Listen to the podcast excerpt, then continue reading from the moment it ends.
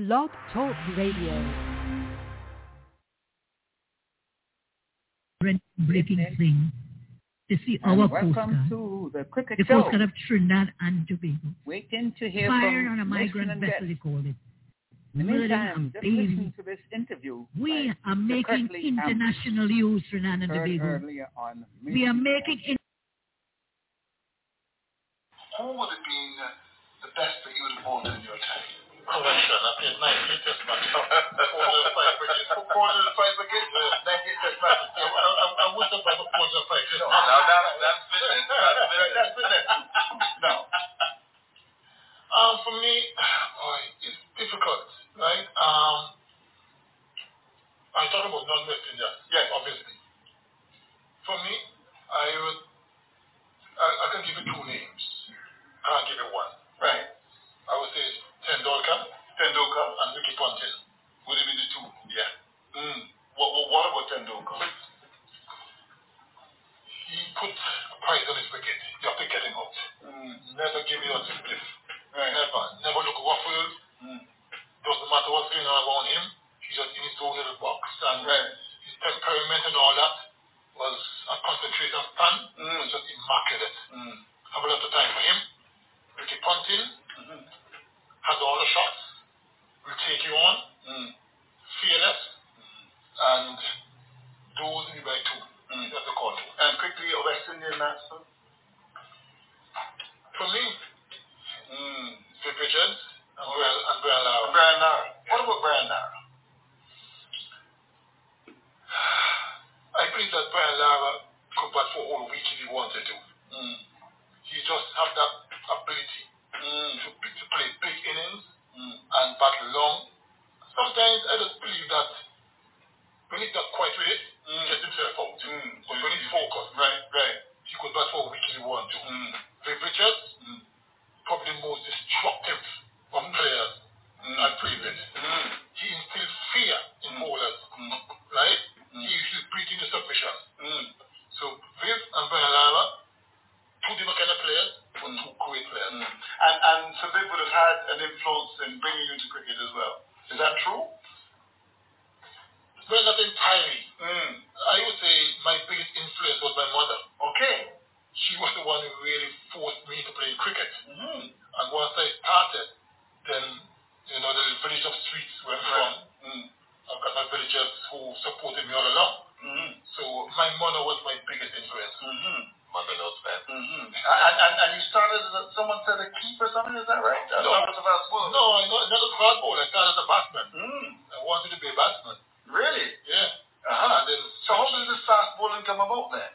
Well, you know, I when I left school, I just shut up, got really tall after school, Mm. and uh, I used to play a lot of tennis ball cricket, Mm. like everybody else, fooling about. Mm. And everyone in the village thought I could play proper cricket with my height, become a fast bowler. And then I kind of like the idea of intimidating people. Mm. So I switched from batsman to, to a fast bowler. Mm. And it worked. It worked. It worked. At 405 wickets. And not 405 test matches. With a lot of Can imagine how many wickets you would have. with a lot of intimidation along the way. Mhm. And, and, and, and quickly before we go, in terms of a memories of a test match, the best you would have played, is that a difficult question? There are quite a few, but try to single out one. Right.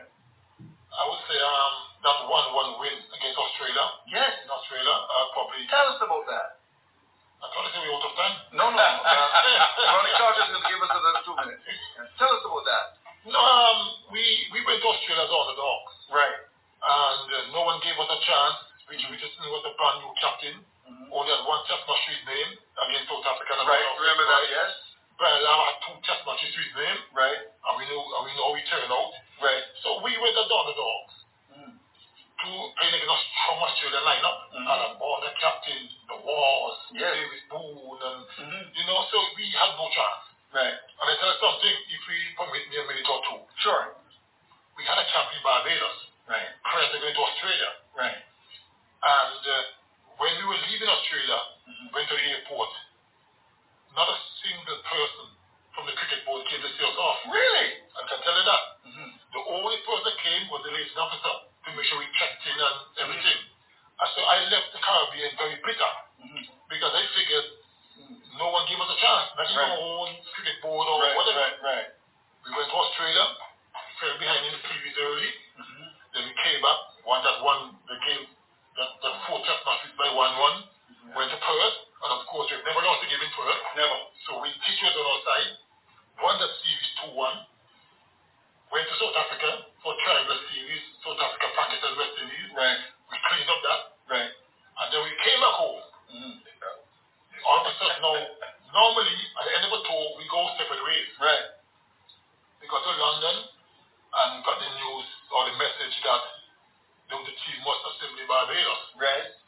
No, knowing me, that was, I was upset. Right. The word I wanted to use not really good for the radio, so Right, I right. was upset. Right. And I said I'm going to Antigua. Right. Because if a few months ago, Right. you support me when I was leaving, Right. a sudden we come back winners, Right. you want big, this big shaban, Mm. anyway, came to Barbados and this big dinner, and I showed my disgust. Mm. Really. Mm. I remember Tony Cozier, the late Tony Cozier, wrote, he wrote about it. He wrote about it, Yeah, yes. but I didn't care. Mm. Because you can't support me Right. when, well, don't support me, don't jump on the bandwagon Right. Right. And I, I, I wasn't happy about it. Born in England for 45. First, 43 nights. 46, that was an error by What a, what a, what a performance. Well, you know, I've had my moments Mm. when I feel invincible, Right. feel like I, could, I can do no wrong. Mm. You know, and I remember that particular game I played, we were struggling to run. Yes. Second inning. And I remember Richie Richardson, the captain, said, you know, just bat as long as possible. Mm. And I was out there, I know, got maybe 14 or whatever, batting well, Mr. Winston Benjamin. Yes. And then I played a wild swipe at Andrew Caddick, I got Mhm. bold. Yes, you remember that? And I was like, man, boy, you know, as an experienced man, it was uncalled for. Mm-hmm. So I decided quietly to myself, the, the guys weren't happy. Mhm. And I said to myself, boy, I gotta do something magical here because Mm. I'm in a bad book. You know? So I remember we should say that if we get four, three or four wickets that evening, on the fourth evening, because of 15 overs, I think, to bowl that fourth evening, and we just said if we get three or four wickets that evening, we could defend it to a 93. So I, I was really pumped up to do something magical and got a wicket with the first ball at the time, Mm. and then that was it. You know, once you give me a stick, one day or not, I'll take your part. Mm-hmm. So that, so that was it. And quickly, that famous test match, Barbados playing the you two against uh, South Africa, um, you know, the Anderson Cummins story. What, what a performance to win that test match. Yes, you know, back in those days, we had a West day. Mm. And I remember we had um, a boat cruise for both teams. Mm. And South Africans had a shirt off and they were Yes. partying because they figured they came to win. Mm. And we were in a very somber kind of mood, Mm. you know. And I was, I remember saying to my good friend Courtney, Courtney Walsh, Mm. I said, boy, Cody, we can't afford to have these rookies beating us, you know. Because it was the first match Yeah, yeah, yeah, the- yeah, yeah. I said, boy, no matter what,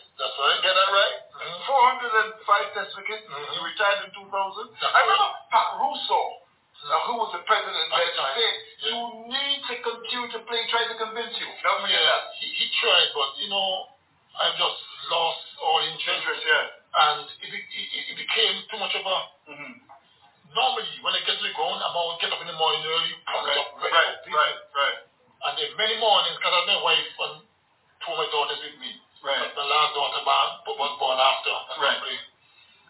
So they were with me in England for my last tour, and every morning we'll have, we'll have to be hitting me. Yeah, together. Look at the time, look at the time. Yeah. And that's not me. No, it's not your job. And then I get to the ground, miss breakfast. Mm. I'm a breakfast person. Yes. Get to the ground and keep looking at my watch. Man, it's only 11 o'clock. Mm. Jeez, 5 o'clock. Mm. And all these signs tell me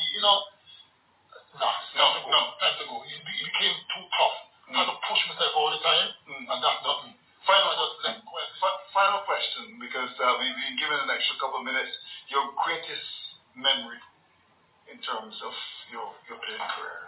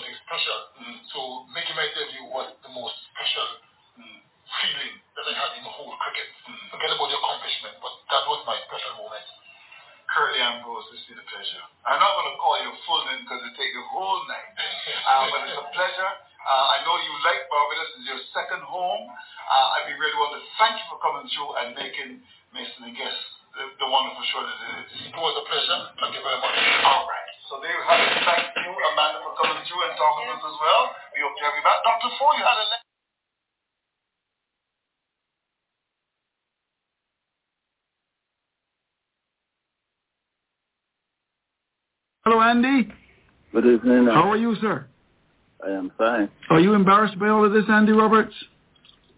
Oh, well, it, it, it's happened already, you know. And let's don't try to beat this beat this drum. Let's just think of a, of a way of moving forward. Mm. Uh, we cannot recall it. Mm. Happened already.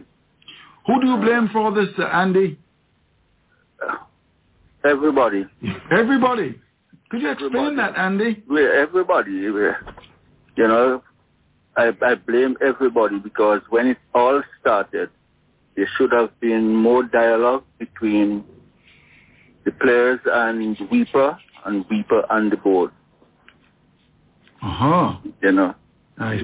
because when it all started, there should have been more dialogue between the players and WIPA and WIPA and the board. Uh-huh. You know. I see. Well, it's gone. It's gone already, and the ultimate blame to me, anyway, would rest with the people who were in India. That's the ultimate blame because they're the ones who started the tour, hmm and they should they should have been obligated to see this go through. Right. And then when they finish, they could deal with whatever problems they have with their with their union. What are you recommending to, to solve this problem? well, to solve this, well, the problem is basically is um, where are we going to get money from if we don't have a tour, we don't Right. have tours with India? hmm And how, how is our cricket is going to go through? How is the, this professional league is going to go through? Right.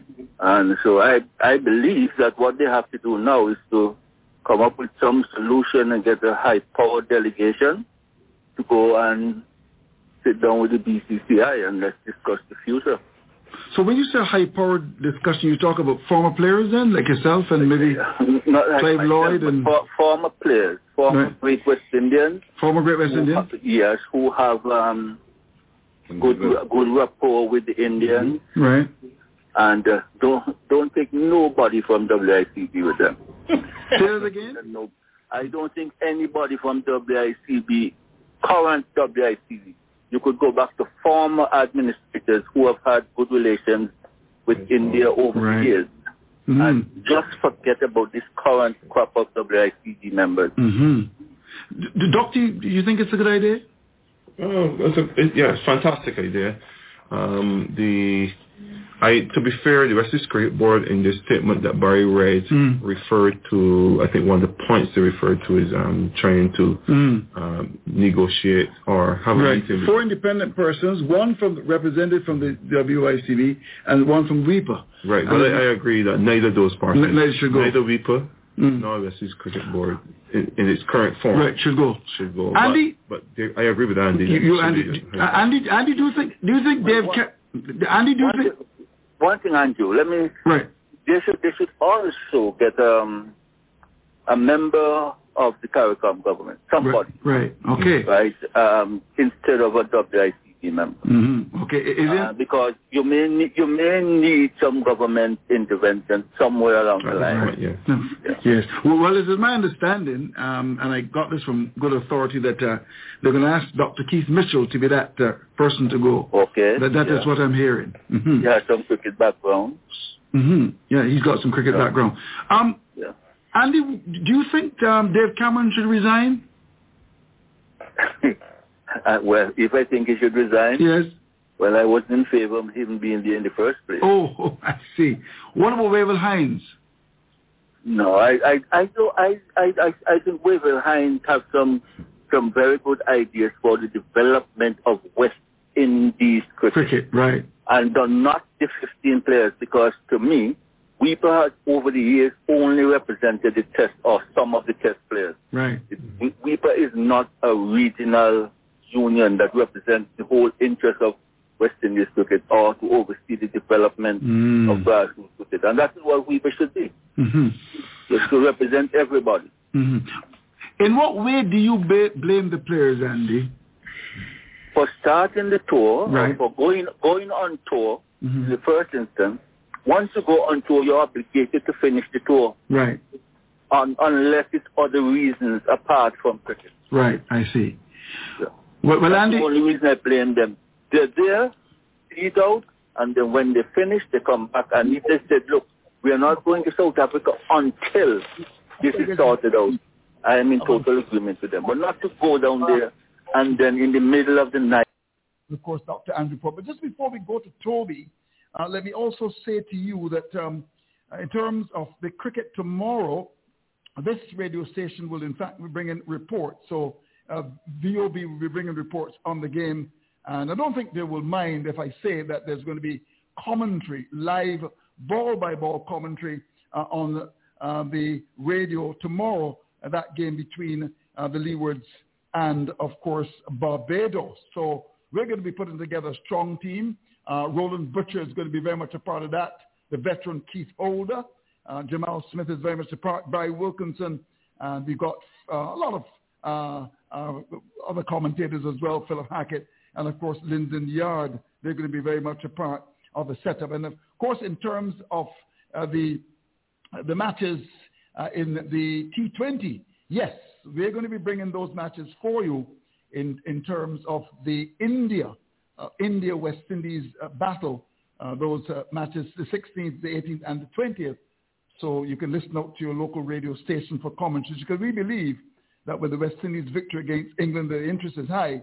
And I can tell you uh, that uh, the interest across the Caribbean is high. We're going to be certainly uh, doing that in the joint effort with our friends at CMC. So look out for some radio commentary. I know that our friends at VOB, we spoke to them today, and we are hoping that they will also be part of the broadcast as well. Without any further ado, let us go and uh, speak to Toby Radford. Hello, Toby. How are you?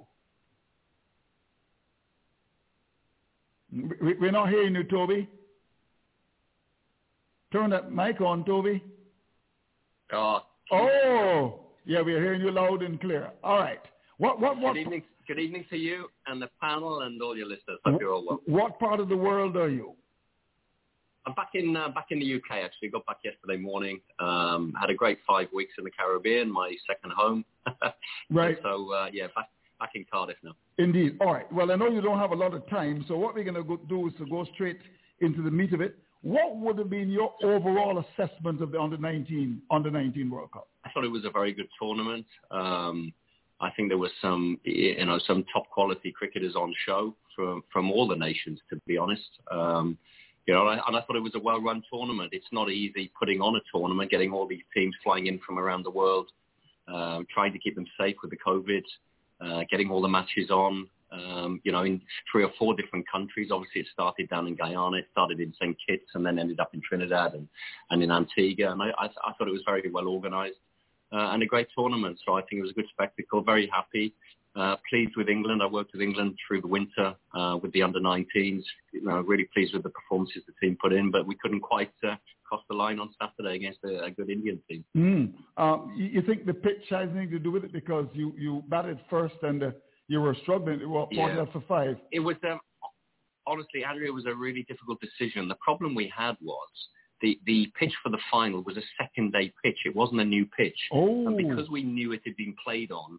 What we were slightly worried about is if we won the toss and batted second, which is what you normally do in Antigua at nine o'clock, because obviously it's tacky in the morning, Mm. and then it dries out and it gets easier to bat in the afternoon. The problem we had was because it was a second day pitch, we would have, if we'd batted second, we would have ended up in the fourth innings, and then you'd have had good Indian spinners on a fourth day pitch. So in a Mm. way, having a used pitch, I think, you know, that, that sort of pushed us in, to decide to bat first. It was dampish, they bowl well, a couple of loose shots as well, but it certainly had a bit of movement in it. And all the guys said as it went on, it just got easier and easier um, to, to bat on. But it was one of those really, it was a toss you'd prefer to lose, to be honest, than win, Mm. because you were going you were damned if you didn't, damned if you didn't. But uh, Mm. I know In- India played well. You can't take anything away from their, one of their seamers, well, particularly well from the far end. He got five wickets.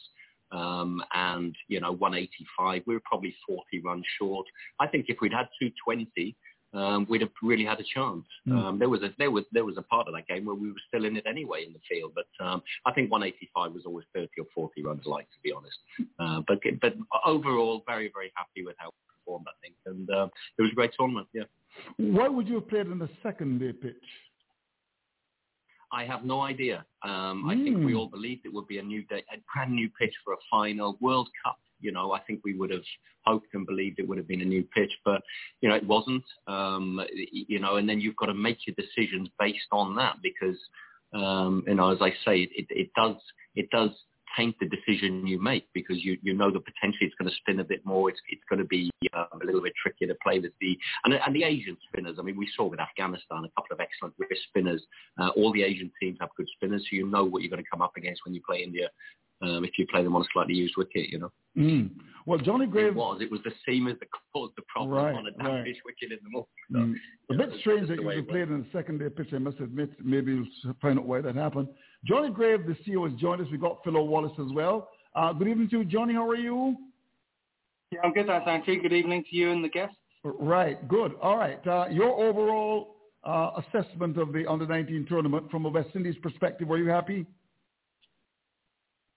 Yeah, very happy, very proud of the uh, the team and um, all the regional boards and governments that have worked so hard during the pandemic to put the event on. It's, as I said to you before, Andrew, it's the biggest ICC tournament in terms of numbers of people, numbers of matches with the uh, the Super League and plate element. When you add into that, we're playing across four countries in a pandemic, and that 80% of the people were minors, um, and we had an Omicron variant. Um, yeah, it was an intensely difficult and challenging tournament, but I think you know, the feedback we've had from the teams, the players, um, from the ICC themselves in terms of uh, all the staff um, that went, you know, beyond the call of duty to try and make players as comfortable as they possibly could and as safe as they could, which is always a balance.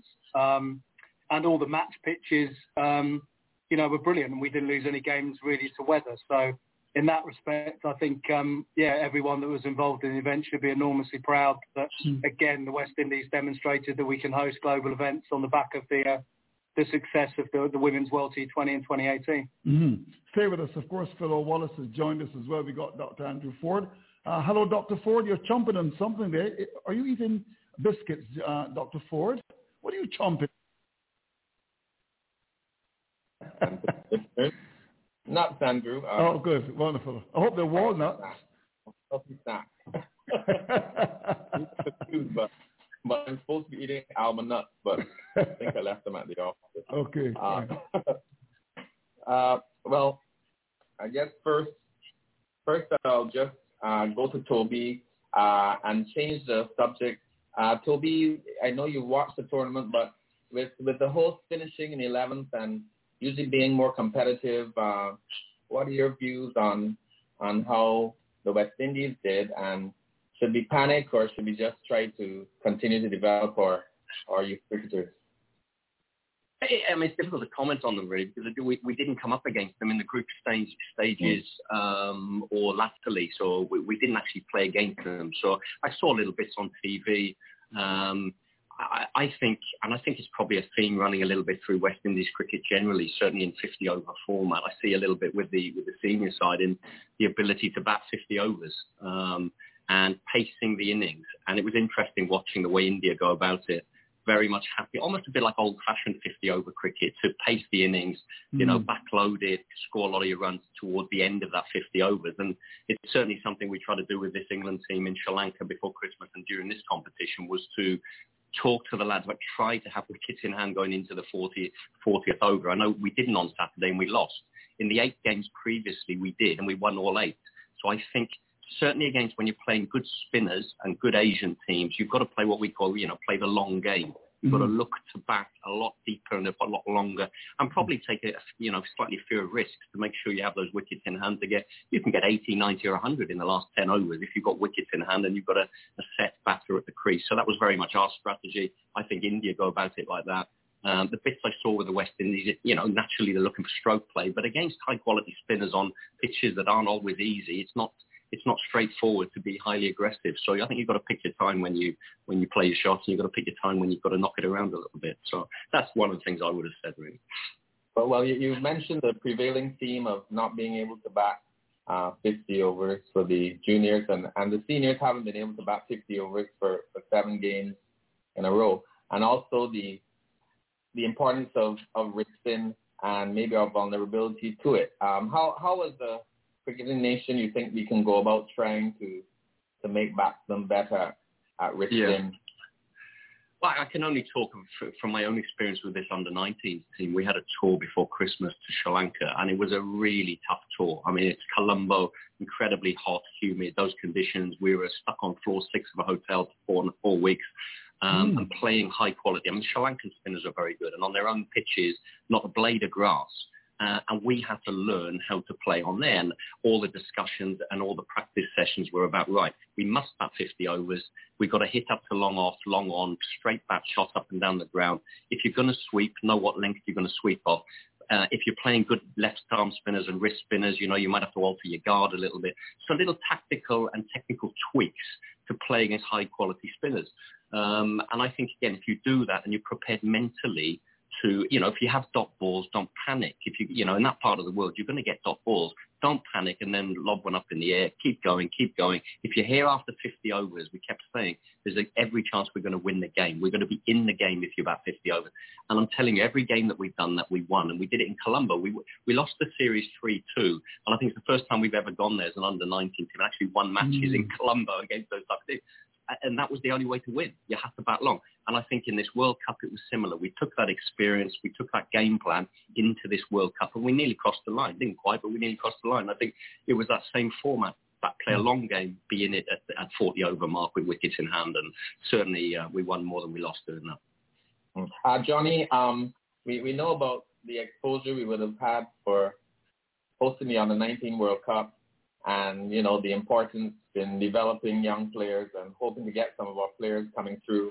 But as usual, I, I, I always come back to any economic benefits that uh, Cricket West Indies could have could have gleaned from uh, hosting the tournament. yeah, I mean, under the, the hosting model that the ICC have with their full members, we get a host fee. So there's a direct financial benefit um, of hosting. Um, clearly with free spectators and free gates, there's not really much else from a Cricket West Indies perspective financially, but for the region, you know, the tournament's invested millions of US dollars across the four host countries um, into hotels, transport companies, caterers, local associations, stadiums, ground staff, you know, the economic impact of the event, as well as putting you know, the Caribbean back on the, the map in terms of cricket fans around the world watching, you know, um, you know good quality cricket in uh, in our in our in our country. So the, the economic benefit of hosting these uh, matches is is very clear to Cricket West Indies through the host fee, and, and obviously again I haven't got the viewing figures yet from Saturday, but with a uh, an India v England final, um, the viewing figures around the world would have been significant. Well, what is the direct the direct uh, benefits to CWI monetarily? Uh, the host fee from ICC. And and can you give us the ballpark figure for that, or is that something that? Yeah, it's uh, two, two million US dollars.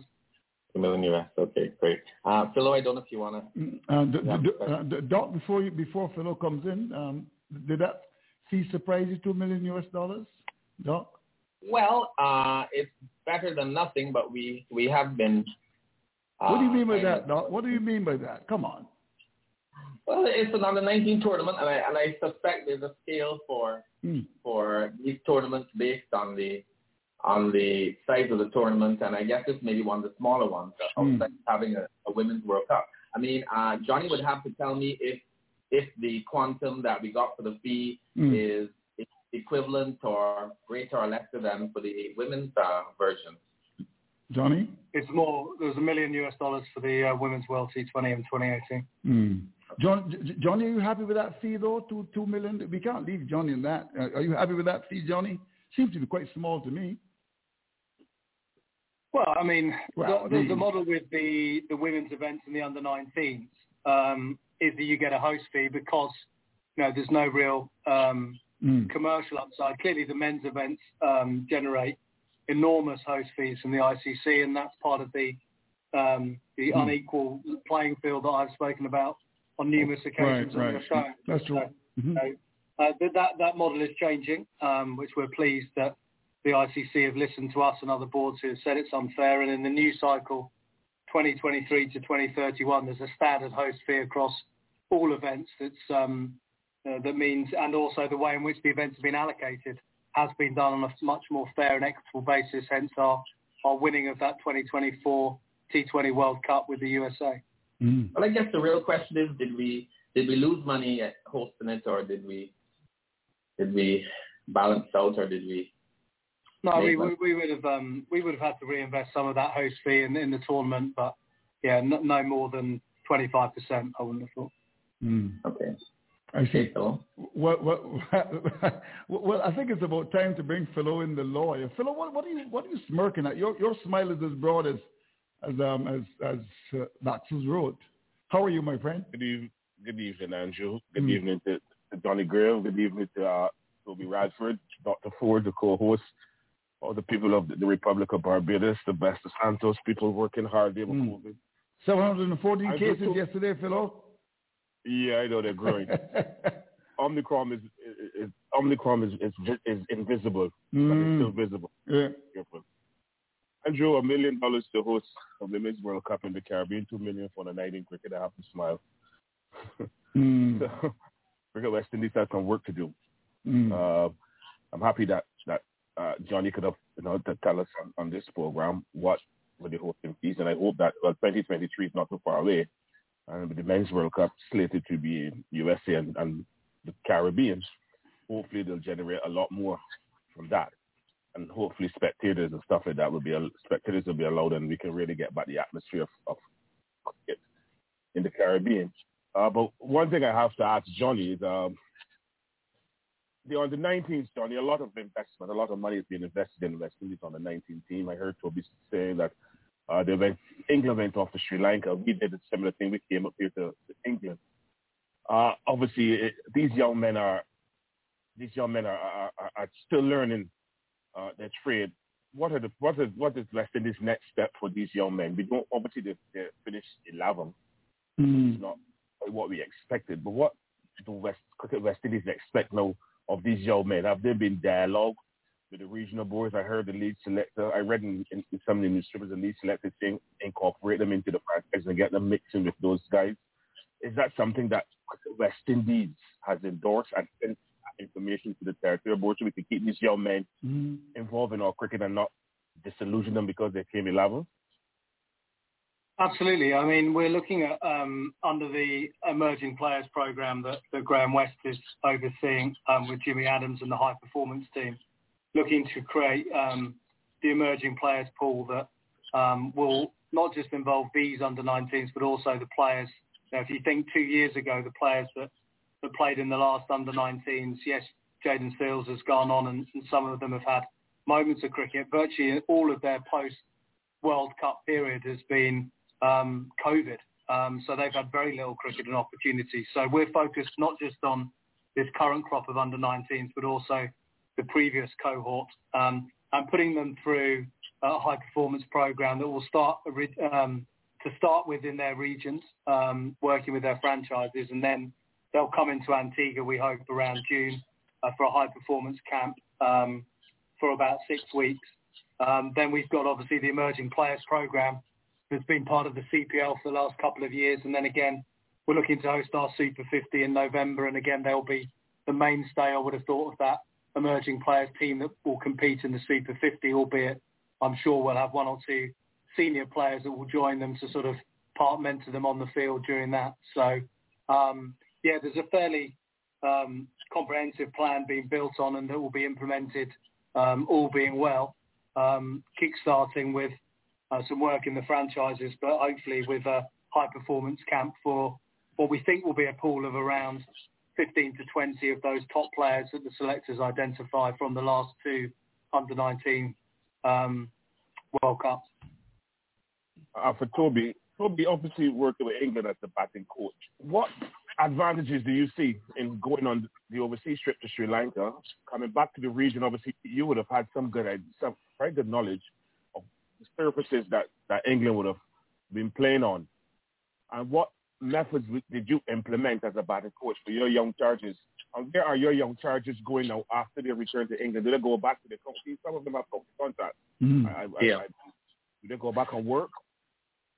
Yeah, the um, I mean, firstly, the, the, the tour, as I said, the tour to Sri Lanka for me was was massive um, because the quality of the opposition on their own pitches, I think, was a real challenge um, in terms of playing spin.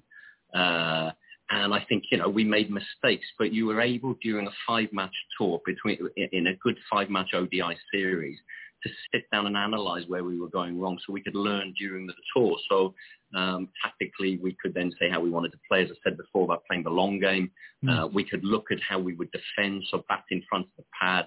Um, if they were getting drift on the ball, how we'd alter um, position on the crease. It was, and then obviously sweeping and knowing when to sweep and how to sweep comfortably to manoeuvre the field. So there were lots of aspects to the tour. I think the learning then from that tour, we then came back uh, to England and then obviously came out for this World Cup. But I think a lot of the learning was done in Colombo for playing spin. So when we came up against Afghanistan in the semi-final, we didn't panic with dot balls. We had a way, when the wrist spinners came on, we knew exactly where we'd stand on the crease, how we would try and play them. Let's play straight. Let's keep going up to long on, long off. Let's be there at 40 over. So that was very much the tactical, the mindset and the technical way we went about it. But for me, the tour was huge for Colombo. Um, and then bringing the learning back to that World Cup. That's definitely it. In terms of where the players go now, um, they go back to their counties. Uh, some of them are still in school, obviously, and will be working at school. But as soon as the season starts, they'll then be available for their various counties. They'll go back into their academy programs. Mm-hmm. Some of them are already on full-time playing staff, so they'll be in there, in and around the professional players um, you know, and some high quality players with bat and ball. You know, I was quite an impressive side to work with. Uh, there was great camaraderie, really good bunch of lads. I must say, I really enjoyed it. Um, and they were all um, they all enjoyed each other's success. No cliques, just a good bunch of talented guys who, you know, were, were easy to coach because they they, they want to keep pushing on, and uh, it was it was enjoyable to work with them. So it was a great winter for me, really. Tony, um, it was it was good. Toby, just before you go, because I know uh, you said 20 minutes and you've gone just past that, we're not going to keep you too much longer. Just a couple of things. Um, I've got my pen, I've got my paper. Any cricketers that you saw in the tournament that we should keep our eyes on? Can you maybe identify a couple of cricketers that really impressed you from any of the countries? Yeah, Brevis from um, South Africa, the young batter who seemed to score. Um, Brevis from South Africa, right? Uh-huh. Yeah, was an excellent, excellent. Yes, Sandy, Sandy um, was telling me about that. Sandy Roberts about him. Yes. Yeah, I mean, I think from our own um, England team, Bethell, who's obviously, um, I think Barbados born. Yes, very um, much but he's so. now in school in the fine player. He got a lovely 90 against South Africa. It was really one of the innings of the sea, uh, of the tournament. Really, he's he's at Warwickshire now. Um, James Rew got 90 odd for us in the in the final. Um, a very good player of spin, exceptional player of spin as a young player, um, and a lot of good wrist spinners. I saw a couple of good wrist spinners for Afghanistan. I mean, the Afghanistan bowling attack was yes, exceptional. pretty really. good, very good, yeah. Mm. You know, left arm and right arm Chinaman bowler, and that that was hard work playing them and trying to get a score against them. Didn't see a huge amount of pace bowlers. Um, the, the, the pace bowler for India got five at the weekend. I mean, he did bowl well and actually, you know, it was quite medium pace when he was full, but then suddenly had a quick bounce. He hit three of our lads on the helmet and suddenly had a quicker ball in him. Um, but he bowled particularly well. And yeah, I mean, I thought the standard was good. And, and right. as Johnny mm. said, I think it was a, I think it was a good tournament. Mm. Um, I think the future of the game is in good hands, and it's nice to see, you know, the best players play against um, their peers from around the world. So it was a it was a well organised, well run, and high quality cricket. I mean, it was, it was a good tournament. Yeah, just before you go, I know Dr. Ford has got a question for you.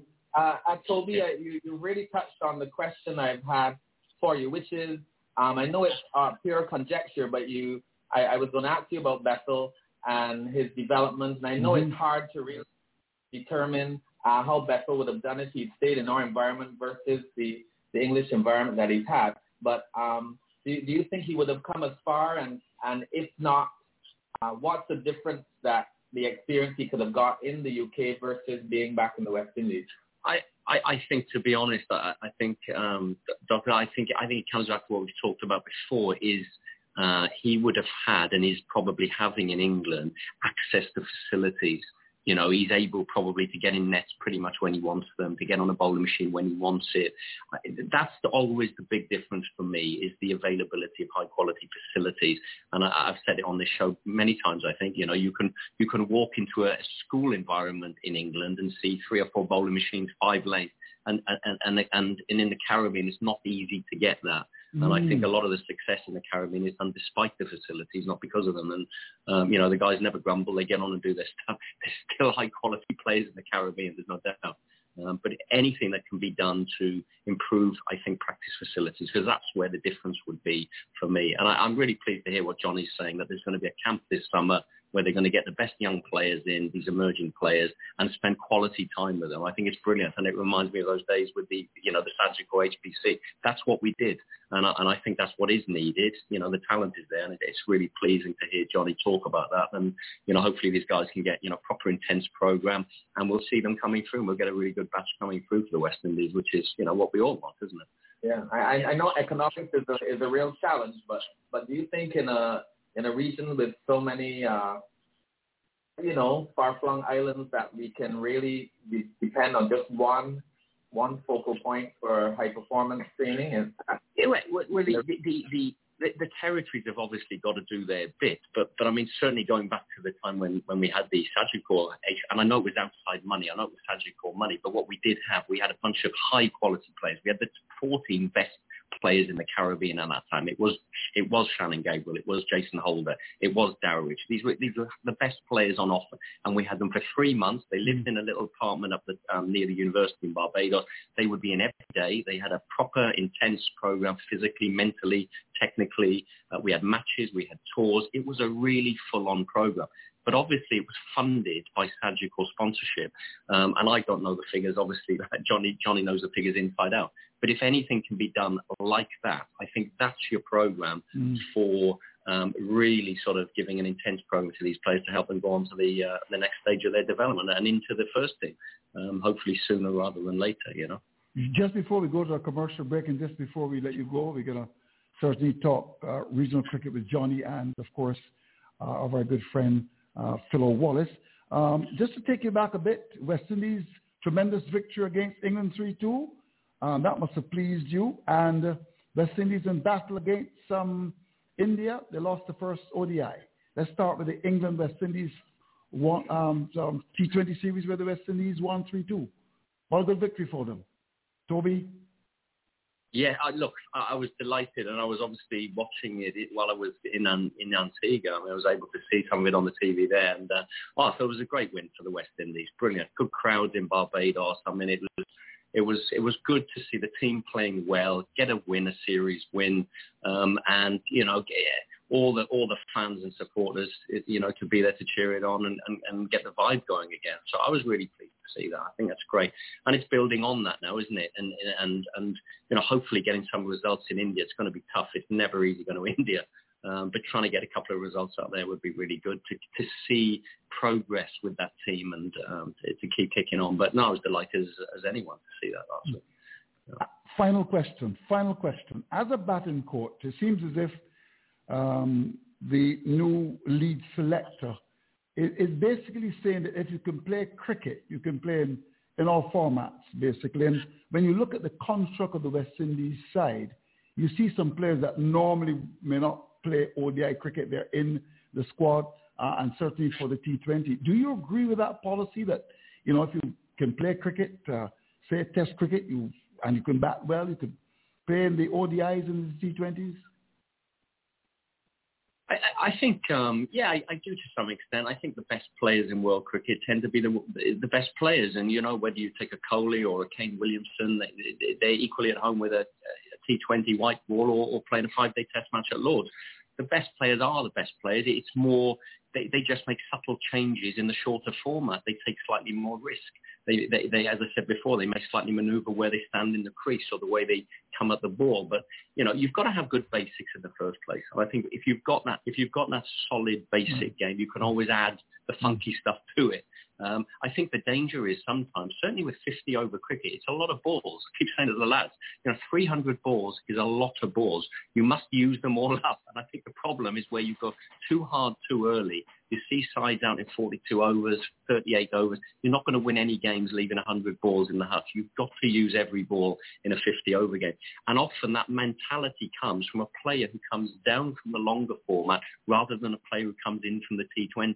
So m- my feeling with 50 over cricket is, is have slightly more of the longer type batter and have a couple of your hitters at the back end of the, you know, in the mm-hmm. middle order mm-hmm. rather than go too heavily the other way because often the, the T20 players, sometimes the technique doesn't hold up against the new ball in 50 over cricket. Mm. And also the mentality is they're always looking to score. So you can be 60 for 3, 60 for 4, and you're never going to get a good score doing that. So uh, I tend to pull, I, I, I, would prefer to pull down from the, the longer format uh, rather than the other, than pulling up from the short format, if that makes sense. All right. Thank you very much indeed, Toby. Um, have a good night and uh, nice to speak to you all and good health to everyone. All right. When we come back, of course, uh, we're going to be talking to Johnny Grave. We've got the first uh, season starting tomorrow and some other matters of interest. But if you uh, look at Test cricketers and they're playing well, based on that, you never know that uh, our very good friend Kraigg Brathwaite may very well play T20 or he may very well play ODI cricket. Uh, that is something that um, I don't think we'll see happen. I think that there are some flaws in that. Um, I think they're specialists. And yes, there's some players that certainly um, uh, will come through and play in all formats. But when you look at the construct of um, the West Indies side, uh, I'm, I'm, sure that um, is Brandon King equipped to play in the ODIs? That's a question that I, uh, I want to ask that. Um, and um, the point that was just made by Toby, you know, sometimes they may not have that patience. They may do well in the uh, T20s, but not do well at all in the Test cricket or the ODIs. Let's pause for business calls. When we come back, we're going to be continuing the discussion.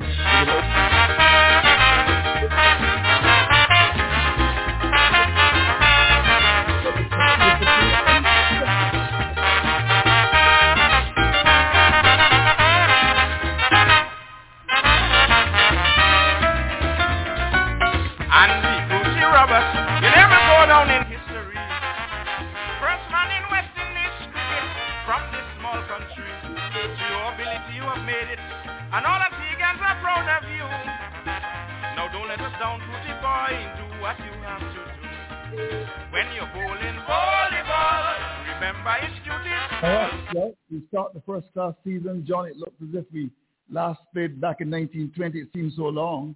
No doubt, Johnny Graves, CEO, looking forward to the start. Uh, we are all prepared here in Barbados. The Leewards, of course, will be playing um, against Barbados. And, of course, you've got games in Guyana as well, Jamaica, uh, playing Guyana, and it got Windwards, you know, very much involved against the Trinidad and Tobago side. Um, everything is in order then, Johnny, for the start tomorrow? Johnny? It certainly seems that way. Um, everyone's tested negative, which is the key hurdle you now need to get across once you finally landed in your destination. Um, so yeah, all the teams arrived safely. They've all gone through their pre-match testing and um, yeah, we've got four teams in Trinidad and, and as you say, two in Barbados, uh, eagerly anticipating the return of four-day Red Bull West Indies Championship tomorrow morning, which would be great. Mm-hmm. Well, yes, um, I'm sure you heard today that uh, one or two of the Barbadians came down with COVID, so they've had to change their side. A release uh, came up from the Barbados Cricket Association sometime this afternoon. Are you aware of that, Johnny? I've not seen that news yet, no. No, okay. Well, in fact, I, am sure I'm sure you saw that, um, Philo. Um, that that uh, it actually came. I'll, I'll, try and read it for you. Let me just go and, and, and pull it up. Uh, um, but uh, that must be a concern. COVID has really affected you, Johnny, hasn't it? Not me personally, but um, yeah, it's affected uh, West Indies cricket. Um, I haven't joined the party yet and, and got it. I feel uh, I feel like I've missed out, but I'm very glad that I haven't had it. So uh, look, COVID is uh, and the pandemic is. Let, us be honest. I'm not going to sit here tonight and, and moan about the pandemic. There are plenty more people in the Caribbean that COVID has affected far worse than me or anyone associated with Cricket West Indies. So um, the pandemic has been, you know, devastating for many of the industries and many of the people of the region. So uh, we make no complaints and we're getting on with it. We're playing as much cricket as we can and we're trying to make the best of it. And we're, we're desperately hopeful that the, uh, um, you know, the, the COVID days are getting behind us and that we can move forward and look ahead to a summer where we can have regional age group, age group cricket. We can get clubs and schools back out playing and we can get back to some degree of normality. Yeah, in fact, the COVID has affected the Barbados squad and forced the senior selection panel to make some changes. Jonathan Drakes and Akeem Jordan replaced um, in terms of that squad for the first match against the Leeward. So that was a, uh, something that broke um, this afternoon. So uh, we see that uh, it's Kraigg Brathwaite, Jonathan Carter, Shane Dowrich, Justin Greaves, Keon Harding, Chemar Holder, Shem Holder, Shayne Moseley, Raymon Reifer, Shamar Springer, Ramon Simmons, he comes into the side. As I said, some changes. Tevyn Walcott, he gets an opportunity, and Jomel Warrican. So COVID has affected the Barbados team. I note with interest, a release that came out. Kamari, um, Kamari Boyce and Demetrius Richards, they are the reserve players. So, in fact, we've had some challenges there with the Barbados team. But Johnny, um, j- j- just, just we, are going to come back, of course, to the first class competition. We also want to make some contact uh, with the Barbados team manager as well. But um, when you do an assessment of, of England uh, playing against the West Indies, um, the crowds were here. Um, but there were some concerns, Johnny, about um, the fact that several people were at Kensington Oval without masks, and some Barbadians are saying that ignore the protocols. Your reaction to that? Yeah, look, I think there's, there's generally a problem with tourists wearing masks at all times throughout the region and throughout the world. You know, you go to where Philo is in the UK and you go to the United States as I was last week on my way back to Antigua and the mask wearing culture that we're accustomed to in the Caribbean uh, isn't as prevalent and that's just reality. Um, but everyone that came into Kensington had masks with them, otherwise they wouldn't have been granted entry at the gate. Uh, everyone was wearing them around the concourses, but clearly, you know, when you're socially distanced outside in seats and you're holding a drink or you're holding some food, it's very different and difficult for uh, stewards to say put your mask on and then someone just takes a swig of their drink or, or takes a bite of their the snack they've got in their hands. So, mm-hmm. um, and when cameras are panning round, uh, it's very it's very easy to create um, you know a different impression. Certainly, you know, I was in Antigua on the weekend, and the the, the, the pictures on TV looked like the party stand, and and the, the stands were full. But obviously, being there and and standing in the stands, there was you know, good social distancing and many many empty seats. Um, but it looks very good on on camera. So um, Kensington was was just under half full for all the games as per the, the regulations. Everyone was fully vaccinated, vaccinated everyone who came into the party stand, all the operators, all the media had to have a, mm. a daily um, lateral flow test, so they were rapid tested. Um, there was good hand sanitizing stations throughout the um, throughout Kensington, and and as I said, everyone came in wearing masks. Um, people around the concourses and in the in the restrooms were wearing masks. And yes, obviously there were people who out their seats when they're eating and drinking as they were for a three-hour match, um, not wearing their mask when they were consuming that food and drink, and there's nothing we can do in terms of risk mitigation for fully vaccinated people outside socially distancing. Um, you know, that's that's what um, the medical people understood was managing risk because we can't eliminate risk. Otherwise, we wouldn't have had spectators, and you could argue we wouldn't have flown England in and had any cricket at all. So mm. all of this the whole time, we're just trying to manage risk and we're trying to balance um, all the different aspects that we have to consider. So um, yeah, people will always criticise us, and no, I understand that. And um, but I think the feedback we've received is that you know everyone inside Kensington enjoyed it, enjoyed watching good quality cricket, enjoyed the spectacle.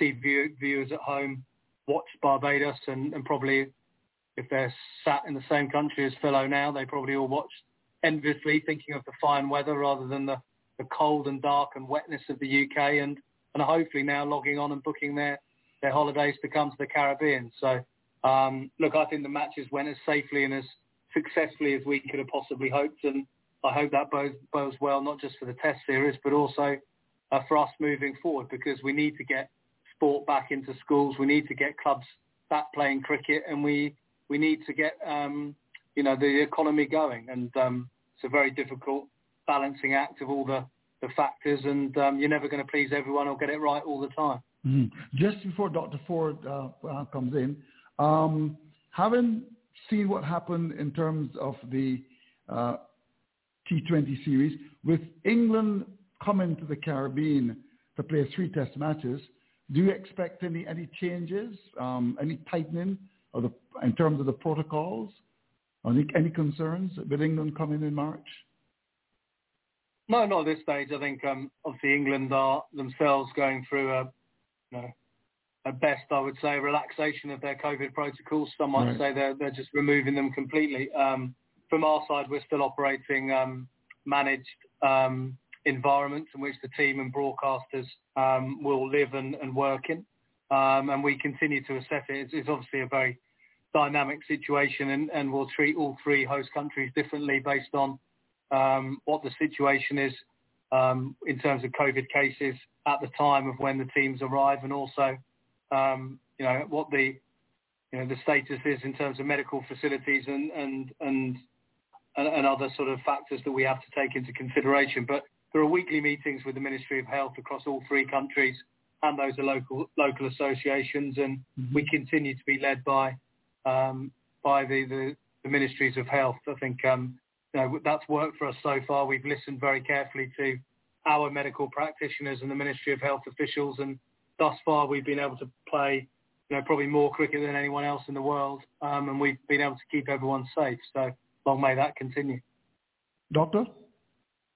Yeah. Well, well, I I'd like to say, Johnny, that you know, congratulations on on restarting the four-day uh, tournament and also even having the series in Barbados with uh, Kensington with a lot of fans, even though not full. And and uh, you know, you, you are right. The the economic uh, support is, is really big, and and you know there there are a lot of good things that we can look at what transpired recently. Do you think you will have enough time to pivot if, let's say, protocols are relaxed here between now and the and the test matches? I mean, suppose things go well and and the capacity of Kensington is increased. Uh, do you think there's enough wiggle room and time to to maybe get others to consider, you know, going to the games and and with your ticketing, can the adjustment be made? Yeah, certainly. I think operationally we can, we can, and we will need to pivot either positively or negatively depending on what happens. And certainly we're prepared for that and have done so um, over the last few months and, during the pandemic. But um, yeah, look, with online availability and um, and the state of the weather in the UK, it won't, take much to persuade people to buy a flight online and you know even if they can't fly directly, um, think creatively about how they can come via Canada or the US and, and come in. Obviously, the, the the the big barrier previously in terms of travel was the uncertainty of people getting home, and now with no no need to have a, a negative test to enter or re-enter the UK, clearly that that will be a big factor in people making the uh, a last minute decision. But yeah, I expect that we'll we'll continue to sell tickets um, right up until we we uh, the, the match days and hopefully even on the match days themselves, and whether that's up to the 50% or or whether we have to reduce that further um, because if the COVID situation gets worse, or whether we can increase it, then um, yeah, we'll just react accordingly. Okay. Uh, you mentioned that there will be four teams in in Trinidad and and there will be two teams here. We know how how did you work out logistically? You know who got how many teams and and where the the matches would be, uh, and what what was the rationale there? Well, just balancing all the factors really. You need good medical facilities um, and testing um, labs in terms of quick turnarounds. Um, the biggest one was probably logistics in terms of, um, you know, really at the moment the only real airline that we can guarantee gets people and their bags. Obviously, cricketers don't travel lightly. Um, is really Caribbean Airlines, so it's very much based on their flight schedule uh, in terms of when we're starting matches and when teams travelled, uh, and then also this is a massive investment by Cricket West Indies. These two rounds are probably going to cost, you know, almost a million US dollars. So, you know, we want to make sure that the teams are playing in the very best conditions. And clearly, Trinidad having hosted the Under-19 Cricket World Cup, we know that the facilities at the Brian Lara Academy in Queen's Park Oval will be world class. And obviously, Kensington having hosted England for five T20s, we know that the pitches and square are in, in good order there. The last thing we want to do is is go and invest a million dollars and finally get red ball cricket back and, and players not being playing on the best possible surfaces. So um, all of those factors, cricketing, commercial, logistics, medical, are all thrown into the melting pot, and this is what we came up with as the um, as the best solution to try and get red ball cricket back restarted, and then you know we'll pause ahead of the England tour and then restart as we build up to the Pakistan, uh, the Bangladesh tour. Okay. Uh, there's a question from from one of the fans uh, asking about the relationship between Insignia Sports and Eddie Tolchard, and if um, there can be some benefit to to players and others uh, associated with um, the two aforementioned. And whether there can be any benefit, sorry, Dr. Ford? Uh, I, the relationship between Insignia Sports and Eddie Tolchard, and if our benefits are related to to being associated with with any of the two aforementioned.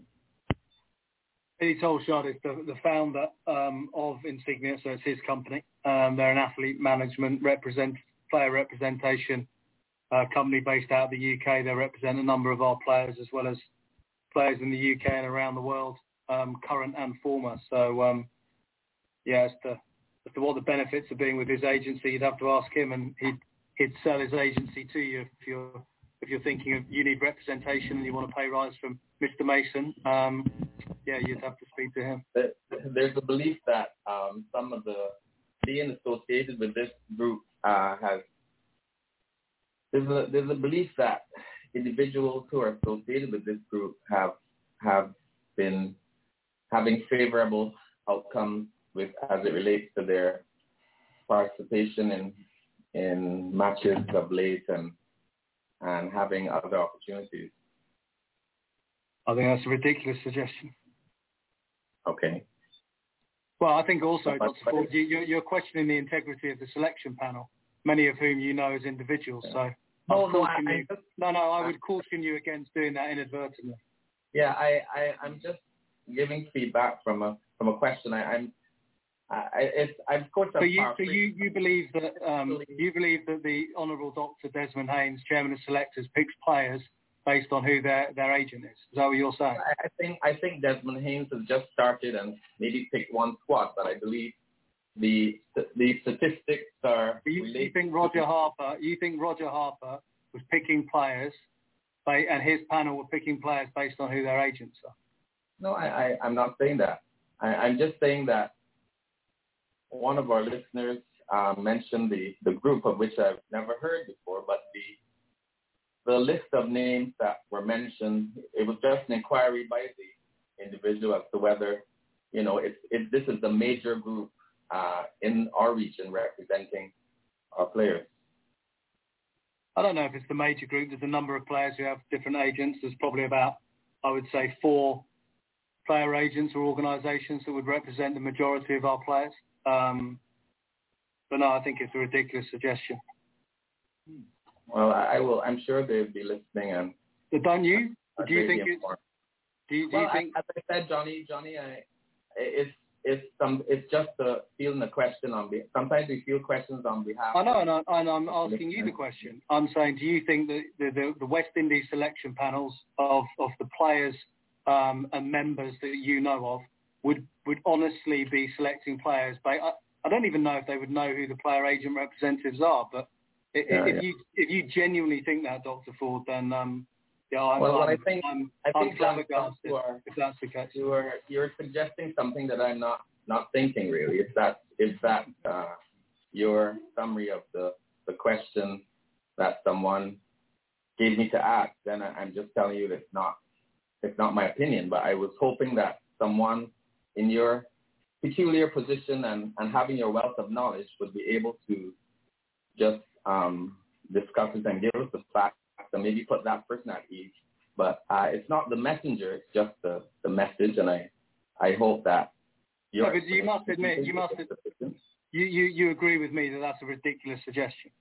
Well, I don't know, Johnny. I I really, you know, this is this is an area that I don't know much about. You That's don't know what you, you generally. referred it to Sorry, Dr. Ford. You're saying that you don't know.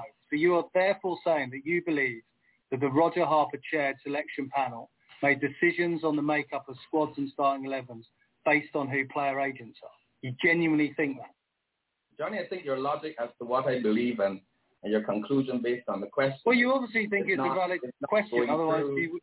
It's not going through the logical steps to me, and I never heard you uh, in this type of a of a mold. It seems the question seems to upset you, but I want to Well, put you at I, I just I have a I have a, uh, an issue with Uh-huh. people calling out people that I respect and their integrity.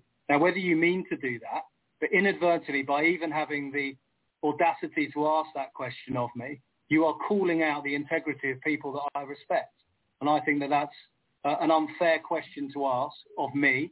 I think it's an, an unfair inference against the integrity of our selection panels, um, and I, I think it's a ridiculous question to ask.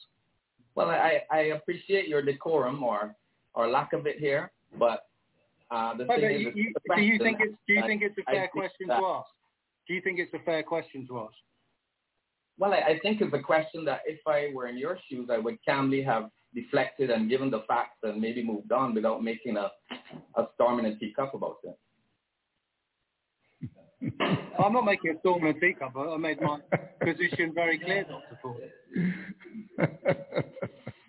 Well, I, I don't want your blood pressure to go up. So I think I still love Andrew. No, no, I'm, I'm Dr. Ford. I'm very calm, but I, I've never heard you are such a ill-informed and um, Well, uh, well, you see, question. it's not a question, Johnny. That's the whole point. But, but you know, we, we have we have various avenues for questions, and even as as a as a contributor, all the questions, uh, most of the Right. questions would would, would be my genesis, but sometimes we feel others. But but hmm. I, I, I hope I don't, don't hide behind, don't hide behind your listeners, Dr. Ford. You've chosen to ask that question. Where it's come from, whether it's come from a man in a rum shop, man on the street, or a, or a listener, you've chosen to ask me that question, and I don't Yeah. think it's an appropriate question for for for you who know it and would have interacted with members of our selection panel, either individually, privately, on this show and in other forums, for you to, to even ask such a question. And and maybe if you want a more balanced approach, ask Philo what his views are. But um, I think it's um, it's an extraordinary question to ask, and one that I think um, you know is, is disingenuous and is against the integrity of those individuals to even suggest it. All right. Well, Johnny, I'll say that we always appreciate having you here, a- and the question wasn't meant to upset you as it as it probably has, and and I think um, I, I I would withdraw if it were possible, but you repeated it so many times that I think it may be ingrained in in the in the memory of everyone who's listening. But um, I, I you know I, I appreciate your views and knowledge, and that's why we have you on the show. And I, I believe, uh, you know, whenever faced with with questions that may seem to be out of left field or are not really the questions that are the, the most appropriate. I think just just giving the information and and you know just stating the facts uh, would suffice. But but I'd like us to go on. I I, I wouldn't like us to Mm. continue in this vein. So so apologies. Your apology is wholeheartedly accepted, Dr. Ford, and um, yeah, Mm. you have my assurances to the selection panels of all the West Indies team. Um, I personally have the utmost respect for their their men and women of great integrity, and they they only select squads based on the best information and the best decisions they have. And it's up to all of us who all have opinions on it to disagree with them uh, and to question them. But to question the integrity of them, I I, I, I don't like. But uh, at the same time, um, we'll move on, as you say. I'd just like to reiterate that that my précis of the question never uh, said the conclusion that you came to as, as it relates to the selected. Of course, that would be would wouldn't be something that I would I would do. I mean, I just spoke of an advantage, and it was it was it was placed in a vague enough way that I don't think we would have gone to to that conclusion uh, with the with the phrasing of the question. But I think we should move on. Yes, we should move on. Uh, Philo, any reaction? You, you've been listening. You're a lawyer. You've been making notes. Philo? Andrew, it, it, it, it, it, it is, a, it is a, a valid question that's being asked. And CEO Johnny Graves has, has given his opinion on what he thought of the question. Mm. It is something, I, I, I, I know that WIPA is supposed to have some meetings with Cricket West Indies. Maybe this can also be raised at that meeting as well, Mm. if, they, if it gets into the hands of WIPA. But um, I would think, Andrew, that West Indies cricket is bigger than this. Mm. But if West Indies cricket has stooped to this law, I, I see why we're not going anywhere. Because the people who are who have been put in, in the position of, of being responsible for selecting our best possible squads Mm. and then the best possible playing 11. If these are part of the tools, uh, if this thing is part of the tools that they're using, I think that they should be made office ASAP. I think Philo, you cricket put together the selection policy. You know it's not part of the policy, and you know it's nonsense. I, Why don't I, you- but why Johnny, you but call Johnny, it but Johnny, you had your say. I'm having mine. I, I know what the policy is. You never got back to me about the final document as well, Johnny. So I, let me have my say. You had your say, and I have mine. I'm a very straightforward man. If this, if this alleged, if this allegation is, is part of, there's every proof in every in every rumor. I think the people who are responsible should be in office. And we are making a lot of sport out of West Indies cricket and hiding things and pushing things under the carpet. And we're getting worse and we're getting laughed. And these things shouldn't even be coming out of West Indies cricket. I, I don't like to hear West Indies cricket as a match fixing. I don't think they should like matches. And that is how serious I think about West Indies cricket. So if this allegation, if there's any truth at all, people should demit office ASAP and say goodbye. Thank you very much for your time at West Indies cricket. Um, let's move on to the to decent people to do what is right for cricket West Indies. Every Tuesday night we come here, we start very nicely, and the question is asked, and people get on their high horses. It's a serious allegation, and I hope that it is not true, because I believe that the people who are who are charged with responsibility have a lot of integrity, with a capital I. Mm.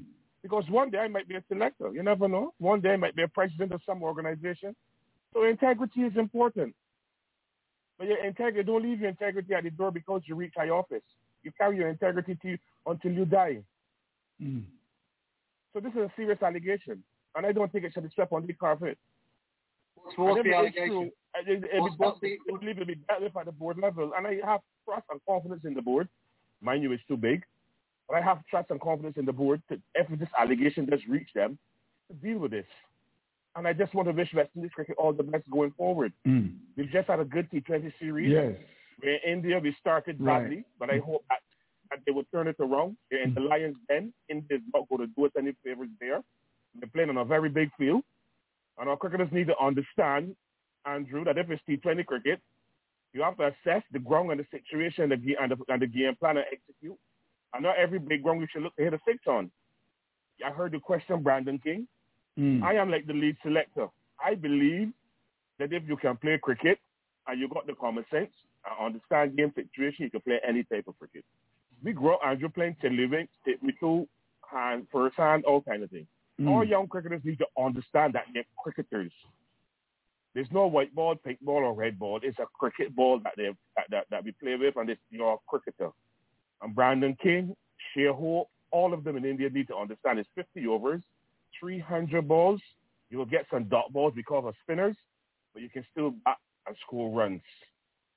And I want our batsmen to understand that the Cricket West Indies is starting a four-day competition tomorrow. And they're playing two games. They should give each man four and four innings before a test squad is selected for England. And then they're breaking and giving them six innings before a test squad is picked for Bangladesh. They're getting all the opportunities. Those who caught COVID in the Barbados camp, unfortunate for them, need to be careful. But those who are given the opportunity to more to represent those six franchises, I really hope they go there and represent the franchises with pride and dignity and some proper performances. Mm. And Uh, I want to wish them all the very best. In Jo- our quest, live for cricket, Andrew. What cricket needs lifting. Mm. Johnny, Johnny, are you okay?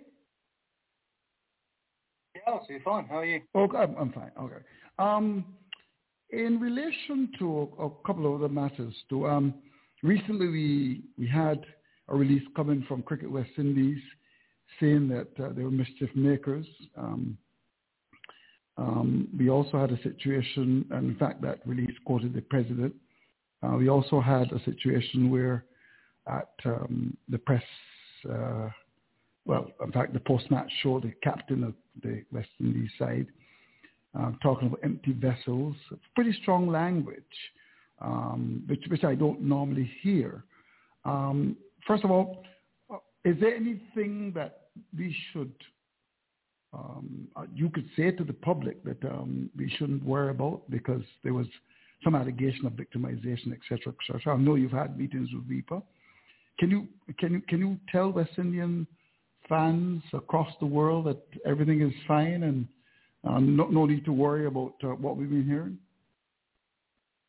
Yeah, absolutely. I think um, Cricket West Indies is, is well run. We're a transparent, professional organisation. We have Mm. enormous challenges that we're facing with COVID and with uh, coming out of um, particularly um, that 2019 back end to, to 2021 where we hosted virtually no cricket um, at that worst possible time in between our broadcasting deals, which, as you know, Mm. 80% of our revenue comes from broadcast. So, um, yeah, look, we are we're doing everything we can to get cricket restarted. We've got a strategic plan that we're very focused on.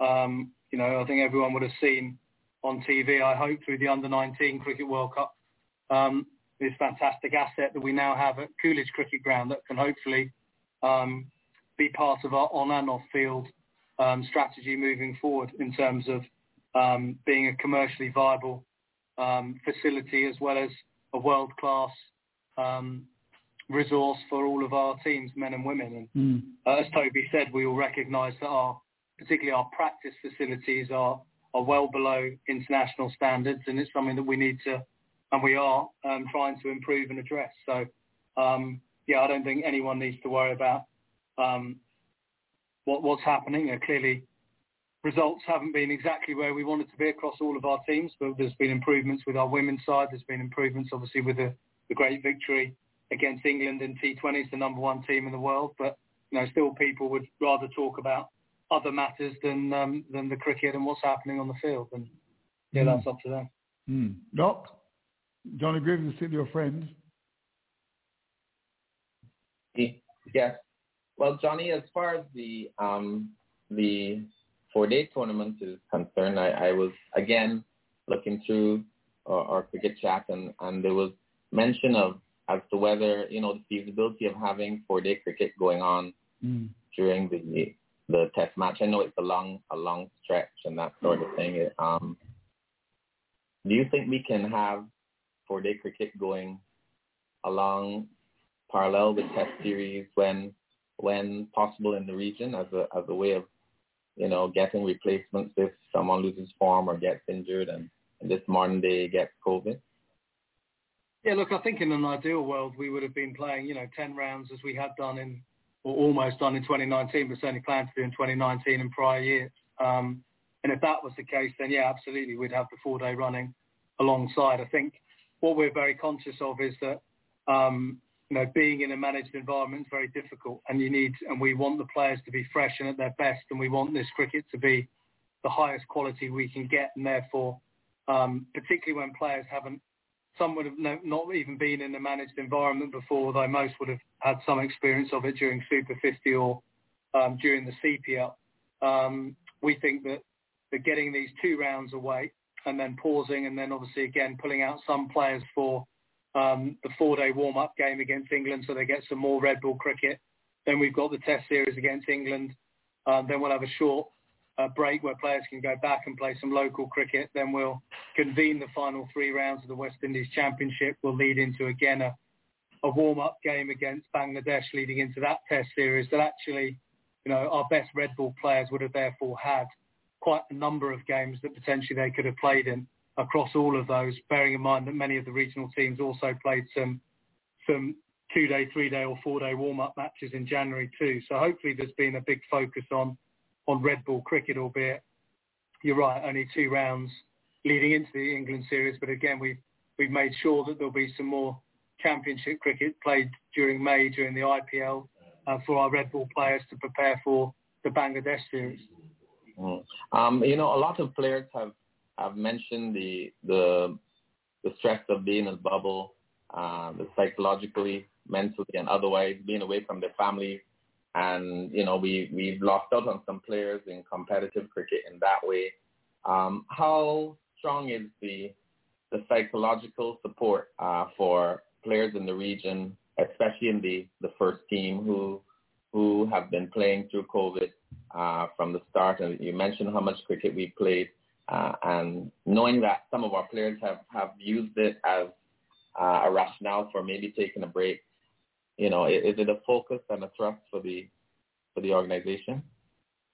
Yeah, it is, and um, you know, clearly that's where again we've we've um, been forced in really to giving players rest and, and time away, and and that's why we were very focused, particularly on that festive period over Christmas and New Year, for everyone to have a good two-week break and get home and spend some time with friends and family and switch off from cricket.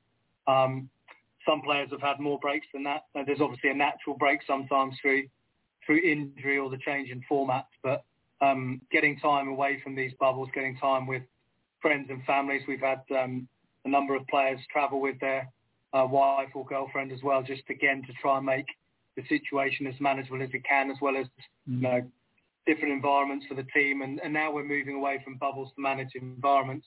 Players can get some time in a very managed way away from the hotel and the cricket ground. So we started to uh, assign them outdoor restaurants that they can go out to, uh, playing golf, etc., just to try and get some, I guess, a mental break from the um, the confines of a managed environment or by a bubble that can be um, very, very challenging. So hopefully, as I say, we're moving out of it. But um, I think, unfortunately, there will be some degree of restrictions in place for certainly the, the foreseeable future in terms of the next few months.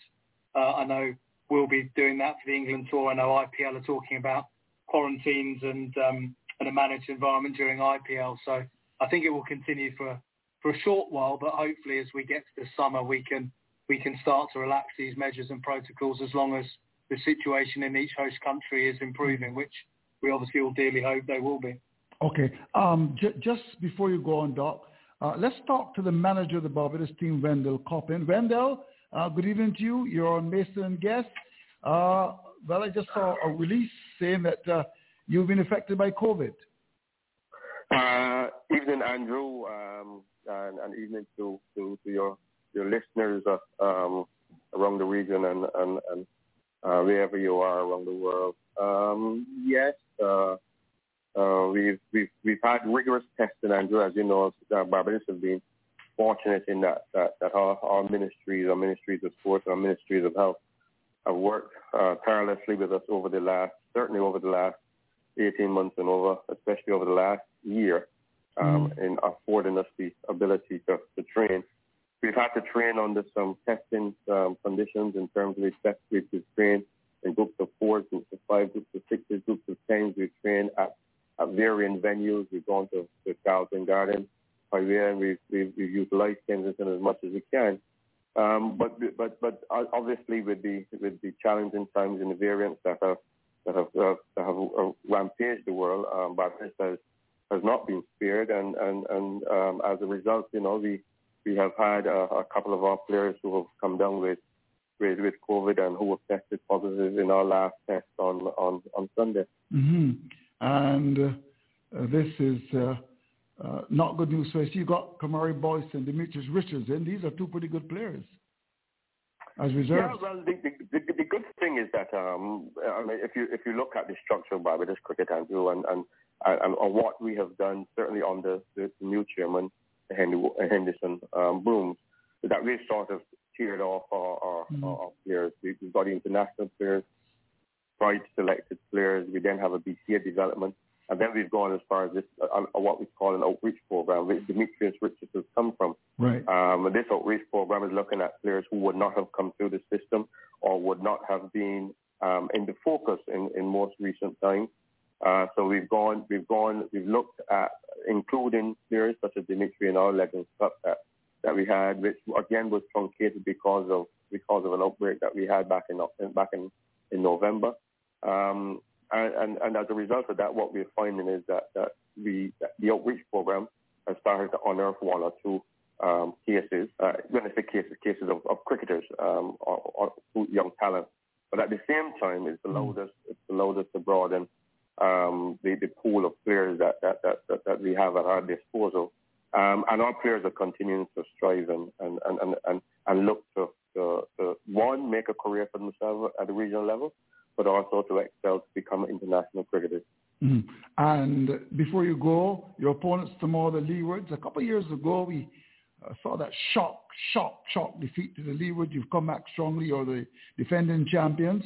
Uh, what, what do you think of your opponents? Well, you're going to have ups and downs. Um, you know, I don't, I don't think that, that any regional team um, can, can can safely say that they have never lost to a particular opponent. Um, Barbados, we went we went some 13 years before we, we lost the game in Guyana. Um, for, for obvious reasons, sometimes for rain, bad weather, mm-hmm. uh, wickets were too good for, for, for an outright victory. Um, and, and these things happen. I mean, you know, there, there, mm-hmm. there's been times when uh, you, you can't you can't say that, that, that any one opponent is is is, is going to be uh, either weak or too strong or, or you're never going to win or lose against them. But what I mean, ultimately, what we're looking at is, is the plans that we have in place. I think that, that our coaching staff under Vasco Drake, head coach Hines, mm-hmm. um, under the, the, the tutelage of Andy Springer, uh, our head of high, head of coaching and high performance with Sulieman Benn and Dexter Toppin, and, and, and Robin Park, they have worked over the year. And as a result of the work that you, you've seen over there, hopefully what we will see over the weekend, mm-hmm. uh, certainly starting tomorrow, is the fruits of, of their labor. And Barbados, ultimately, we, we look at winning day one, day two, day three, day four, and then ultimately winning each of our games mm. in the regional. So, so, so you expect the game to go? Champion. You expect the game to go to day four? Sometimes the game goes to game four. I thought I thought with people, I thought with people like like, like Jomel Warrican and uh, you know, and I really want to ask you about Chemar Holder because he seems to have gone off the radar a bit. Well, what's the situation with him, Jamal uh, Chemar Holder? Uh, Chemar has been training. Chemar has been training well with us. Uh, um, Mhm. there, there have been some, there have been some some, some legal concerns. Um, Is he fully fit? Is he fully fit? Uh, yes, I from from from what I can what I what I what, uh, from my uh, Mm. perspective he is, and our medical people have have said that he is fit enough to to, to play. Uh, Mm. Our selectors have believed Mm. uh, the reports that they have they have had on him. So so hopefully we will see him tomorrow and and and and, and see the rest of the, Mm. the Barbados contingent uh, superseding and excelling in this game. We have to talk to you about Shane Dowrich. I mean, he's been off for a long time. How is he? How is how is he looking, Shane Dowrich?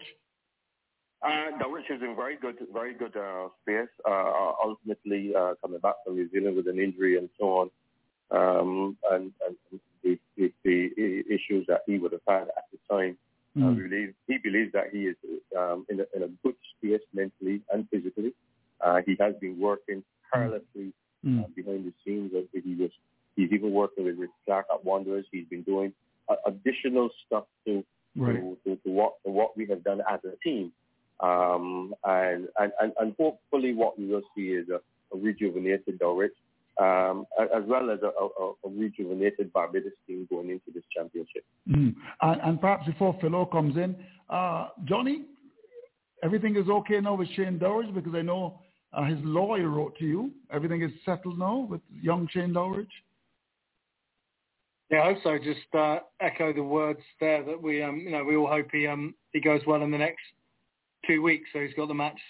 Should he make the starting eleven tomorrow and uh, and the following week? And um, yeah, we um, we wish him all the very best and hope that he can, um, yeah, get through the matches and be successful, and then, um, you know, continue with get back into the um, the thoughts of our selection panel. Mm. But everything is all legally. That's what I asked. Yeah, no, yeah. What do you mean with that, Johnny? That's a question that I, it's pretty simple. Yeah, there's no there's no current legal issue with Shane Dowrich as far as I'm concerned. Oh, okay. Fair enough. All right. All right. Um, well, well, I, I know Phil Wallace is, is a lawyer. Um, Phil, I, I know you wanted to I ask. don't, I don't know about Shane Dowrich. That, that is not, I, I, I stay very clear. With the West Indies and legal battles. Yes, yes. Um, I just want to ask uh, manager uh, Wendell Coppin. Coppin, yeah, congratulations again for being the manager. Mm. Uh, I know that there's been a lot of work. He, especially he, behind the he, he's had that job for quite a long time now.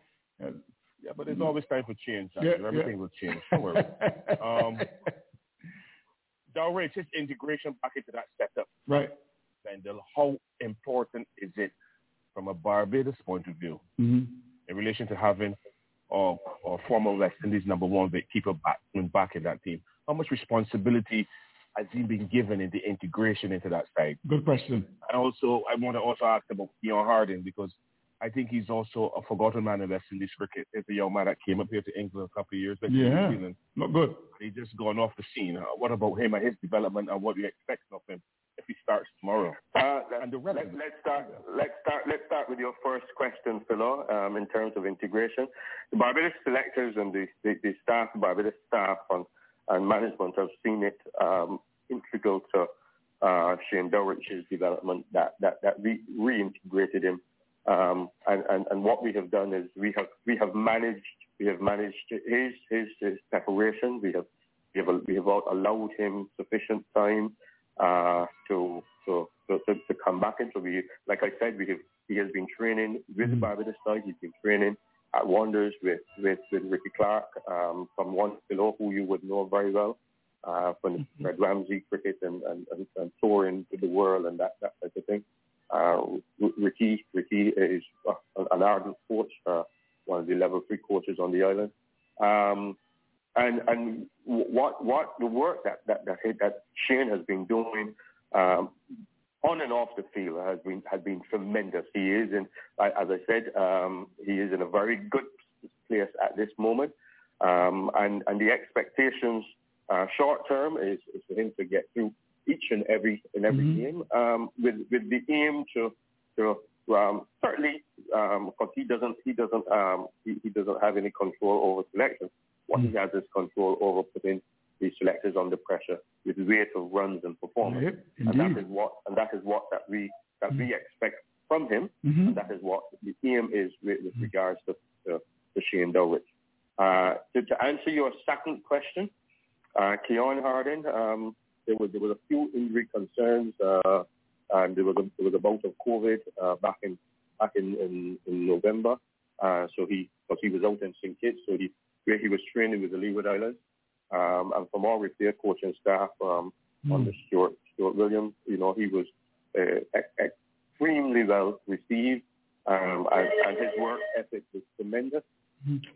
His work ethic was tremendous, um, and as a result of that, uh, what we what what he what he brought to the league, what he brought to the Leeward Islands was was was, was a different uh, perspective. Ultimately, from from our perspective, in terms of what what we expect of from Barbados is is the same that we expect from all of our young cricketers, our young fast bowlers.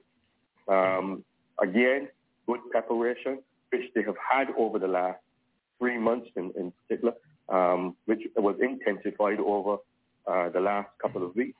Um, and then going into each game, uh, what we do expect is that for, for them to, to set each individual target um, with an aim for uh, the big picture, which is for Barbados to win the championship. Uh, um, um, just before you go, uh, who's your vice captain?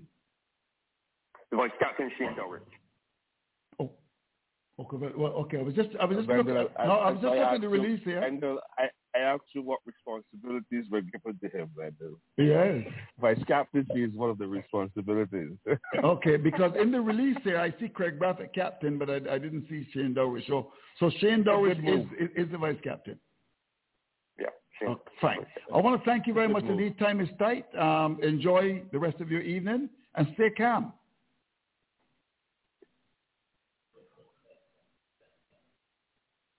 Okay.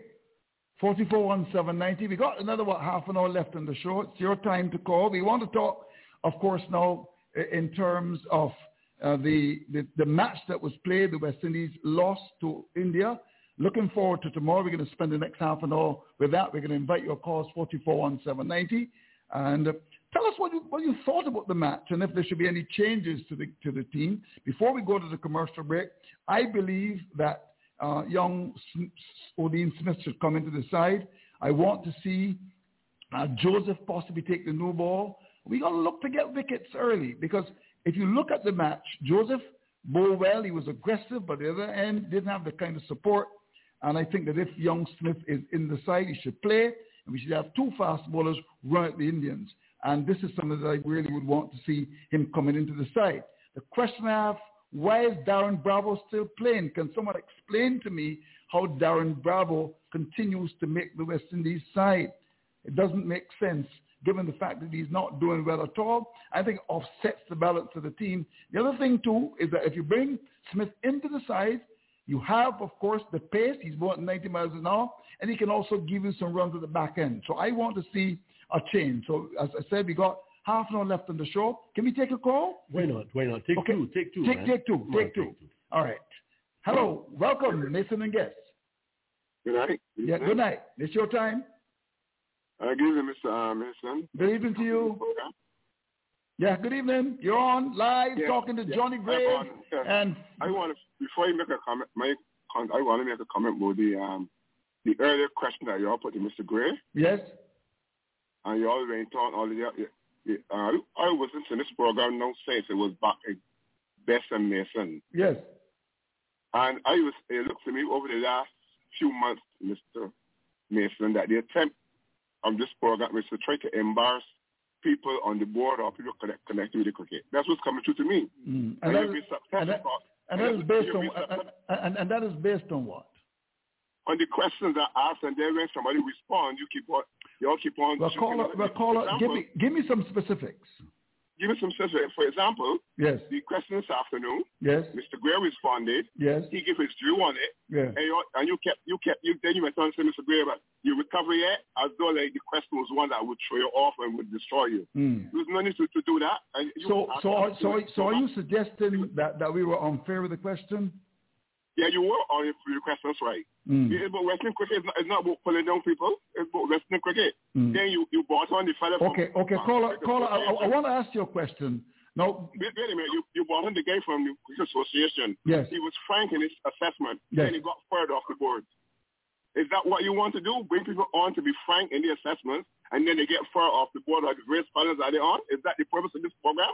no, that's not the purpose of this Yeah, program but, at all. But, but, I can- No, I- but you but, Your but, questions always seem to go down the road to embarrass or to make some embarrass somebody else. That's not the purpose of this program. but caller, but, but about- caller, but caller, you, you, you can't back up that. You can't. Hey, Mecca, I, I give one example just now. But, but, A father came few months ago and gave his opinion. When the board met, the firm for I see we've lost that call, Andrew. we, we've lost the call. Yeah, we'll try another Okay, fine. Hello, welcome. And, and hope that this one would be different. Hello, welcome, Mason and guests. Yes. Yes, yes. th- th- This is your time to shine. Hello? Yeah, hello. You're on Mason and guests. Is this Mason? It is Mason, and I've got Dr. Andrew Ford, my co-host, Philo Wallace, who's been punching, and of course Johnny Graves, uh, who is always welcome on our show. Okay, Mr. Mason, I'm on a spell and I'll be very brief. Sure. I know all who you have and all who you have had. Mm. My comment to you is another negative from your perspective. Yes. From Test cricket, 50 over, 20 over, marble cricket, Yes. all kinds of cricket. But you all never discuss anything. The women West Indies cricket team have improved tremendously under Courtney Walsh. Yes. They won that first match if it wasn't washed out. Yes. They back and won the match with the with the with the um, super over. Unfortunately, we we were out two of our top players in the last game Yes. due to it. But you all don't talk about the women. You do not give the women any credit for anything at all. But caller, caller, caller, which program do you listen to?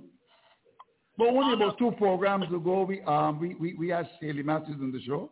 Did you listen to that program? And let me also say to you, caller, last week, hold on, we were supposed to have Courtney Walsh. Hold on, caller. We were supposed to have Courtney Walsh live from South Africa, and it didn't materialize.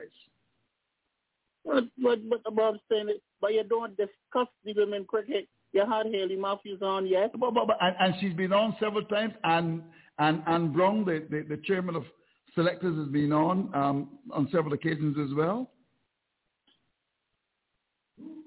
Caller, is he is he still with us? Caller, have you gone up to St. Philip in Bayfield? He seems to have gone. He's gone. Yeah, okay, let's take another call. Four three four one seven ninety. Hello, welcome. Good night. First, I want to say, Yes. when these people come on talking nonsense, cut them off because they don't know anything about cricket. Yes. Now, my question to you: Yes. Who, um, when the West Indies pick a head coach, Mm. who pick the staff? Does the head coach pick the staff, or the board pick the staff? That, that's a question for Johnny, but I believe that the head coach will pick his people. Johnny, can we can, can you confirm this? So Phil Simmons will pick his staff, wouldn't he? Johnny? Yeah, that, that's the uh, the current situation. Is the head coach in consultation, I must say, with um, the director of cricket, uh, Okay. particularly when it comes to um, Mm. medical practitioners in the side, um, physio and strength and conditioning coach. Then sports science and medicine team will will obviously consult. But in, in the main, it's yeah the the head coach, bit head coach Simmons, Walsh, or, or more recently Reifer will um, will have a major major say and, and normally put forward recommendations of their support staff to the DOC. Mm. Yes, caller. Okay, the reason I ask that because now when Phil Simmons get the coach, we have the best fast one of the best fast bowlers in the world as the head as the bowling coach. You run away and play a man that never bowled a single ball in Test cricket.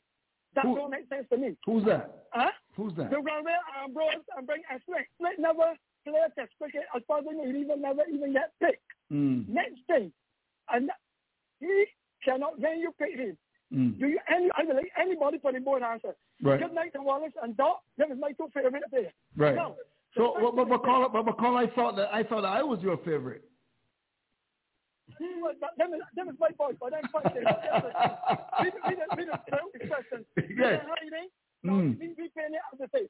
Now, if Phil Simmons can pay, Right. Phil Simmons will never pay nobody Right. that is better than him. Mm. If we want West Indies cricket to go forward, Right. we got to forget Frank. We Right. got to forget all this nonsense Mm. and pick the best available people that Mm. can be players. Everybody can see the players from the time they walk to the crease. Mm. They can see the they can see the problems they got. Right. And we got a head coach and a batting coach. Right. I don't know if you ever saw it. We saw, I saw a, the West Indies batting coach Mm. was he was uh, the, the guy from Trinidad, the wicket keeper. Mm. He's teaching them to play a spin and tell them the ball straight from the back. Right. That is right. then again the test match they're, they're like official see. All right. All- the ball to H. All right, caller. Uh, you, you send them over. By the way, where are you calling from? Are you are you in Barbados? Canada. Oh, I know you're in Canada. I know I know your favorite um, caller. I hope you're not in Ottawa because you've got some trouble there with the truckers. No, no, no, Toronto, Toronto. Oh, you're a Toronto man, so you're far away. Bacchanal, not, not kind of Bacchanal. Yeah, that's a serious bacchanal there, huh? All right, thanks for your contribution. Uh, Okay. continue to listen to Mason and Guest. 44 on uh, 790. Uh, we are certainly very happy to be part of the program. Uh, what we're going to do, we're going to take a commercial break. We're going to continue to take your calls. Please call us at 44 on 790. Mason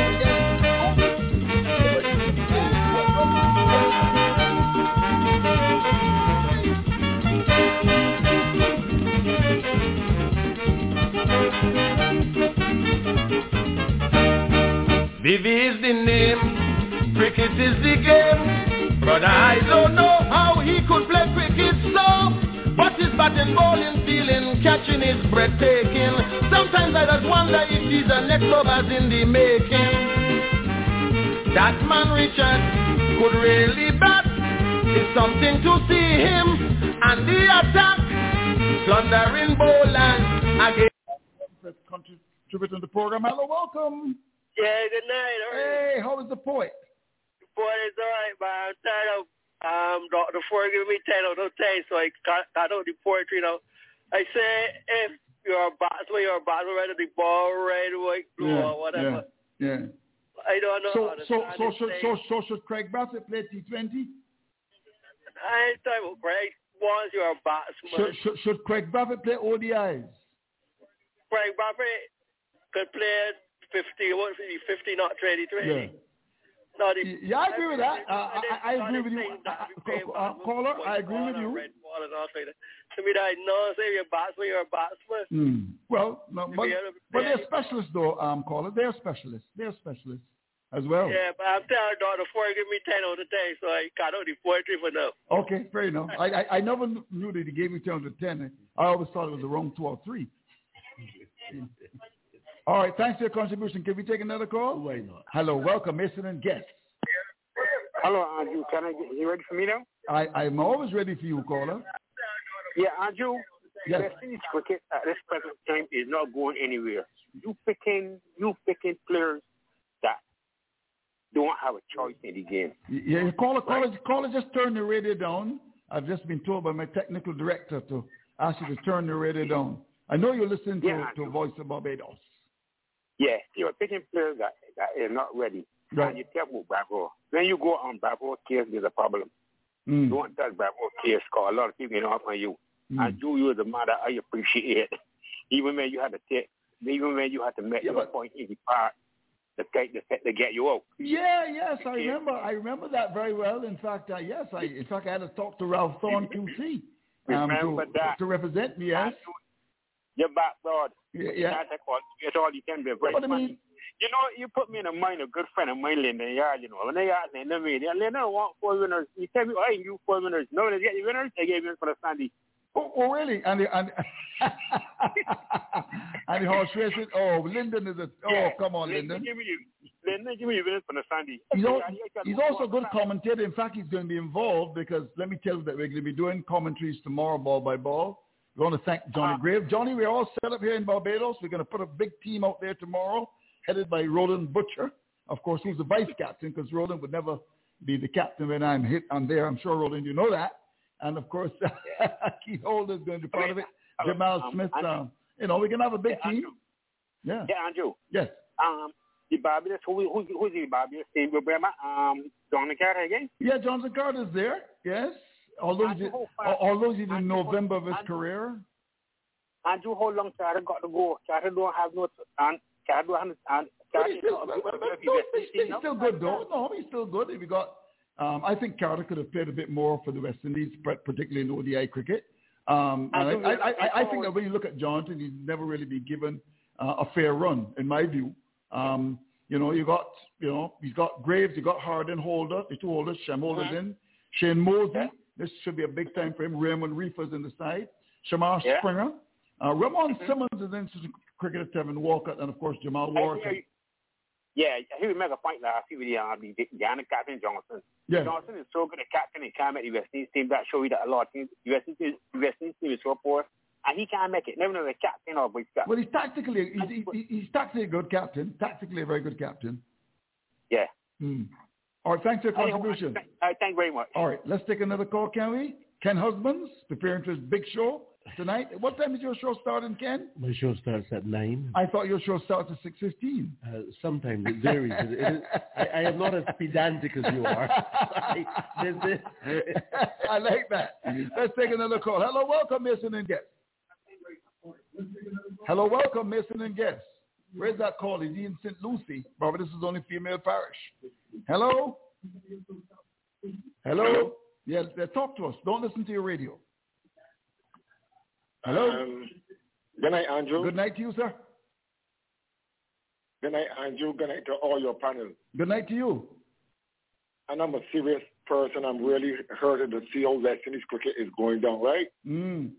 You have a bright young man like Philo Wallace. I think Philo Wallace, at this stage of West Indies cricket, should really throw his hat in, in the bundle. He he's he's a man that really loves West Indies cricket. And You mean to be president? Um, you, you mean to be president of cricket West? Barbados. You mean to be president of cricket West Indies? leader. No matter who criticizes him, Mm. he knows his game very well. Right. And he gets a lot of respect from all the greats. He Mm. gets respect for Ambrose, Sir Andy Robert, Right.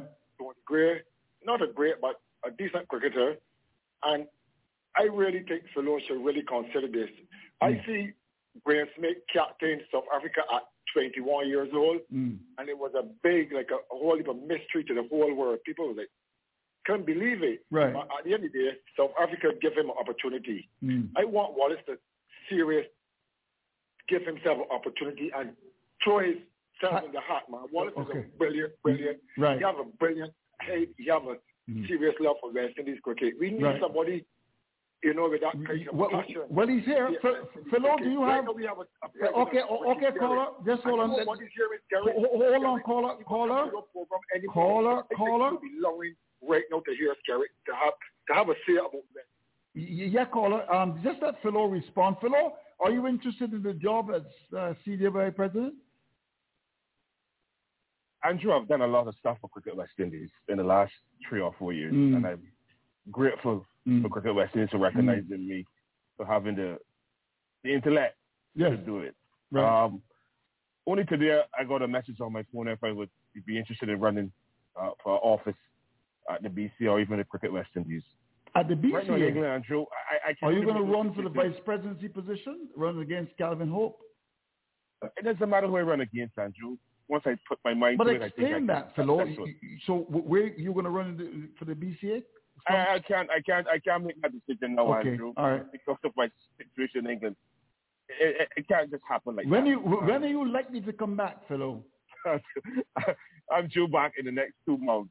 Oh, two I months. have to leave again. One- I have to leave again. Oh, I see. I, I just can't just abandon what I'm doing here in England. Mm. But I think that cricket West Indies, I think cricket in the Caribbean is shaking.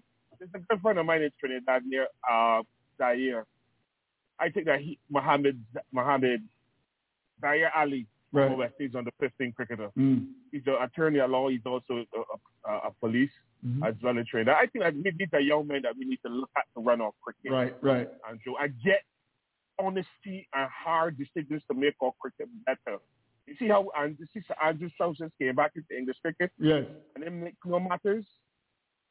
So with you going, Graham Thorpe, you going, Ashley Giles, well, the ECB for him. Because people have to make decisions Right. that will benefit sports. Mm. And if we continue as West Indians to allow things to just dribble away, our, our whole game is going to dribble away.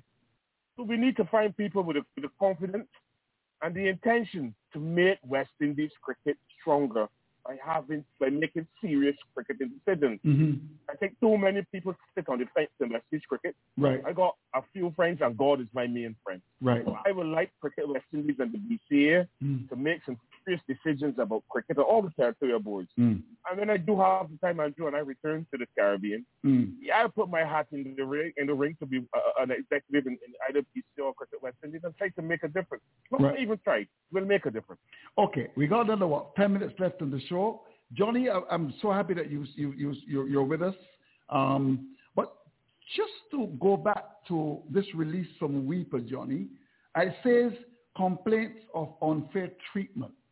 Now, um, I, I note with interest when I asked earlier, you didn't really answer the question.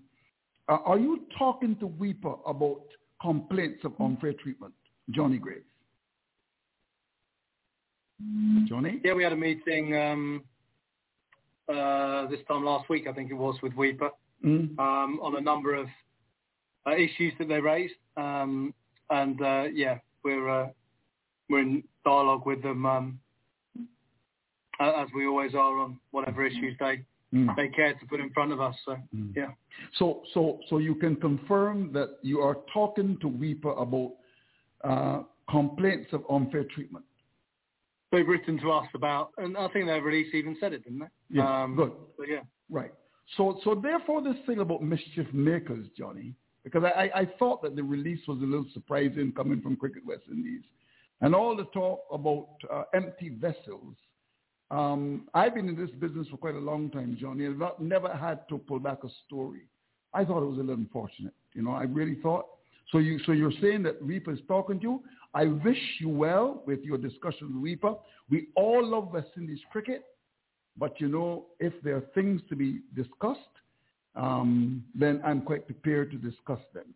So I'm glad that you you, you, you made that comment, and let's hope that when you, you talk to WIPA, that we can all come up with a release saying that everything is good, and West Indies cricket will always be number one. Can we take any further calls before we say good evening? Uh, not at the moment. Okay, good. Right, fine. Um, and we're going to talk, of course, uh, to uh, Dr. Ford again. Dr. Ford, good evening to you, sir. Um, for the last time, any final comments before we close the program, Doc? Well, well, certainly, Andrew. As you said, we're we're all cricket cricket fans, uh, and you know I, I love lots of sports, uh, especially the NFL. But um, the the purpose of the show is is just for an analysis and Mm. and to, to make the general public more aware of what's happening in West Indies cricket. Of course, as it is with any organization and, and anyone who's a, in administration, there will be criticism. Uh, I believe that it's important to educate Mm-hmm. and to, to give good information, but not uh, be, you know, feel threatened or attacked by, by any question. I mean, as an administrator, I never felt that way because I, I was aware that I knew more than anyone else uh, that asked me anything would know, uh, and it was just for me to educate them and to, and to educate them. So I, I believe as a show, uh, that's that's our duty, and I, I do take the point of the of the caller that we could talk more about women's cricket, and we do talk about it. We've improved, but you know the thing about the show is we always want to get better. Right. And you know all the old ladies and all the other people on the street that talk to me about the show and care about cricket, uh, it, it's the West Indian thing, and we all have a a part to play and an interest. No.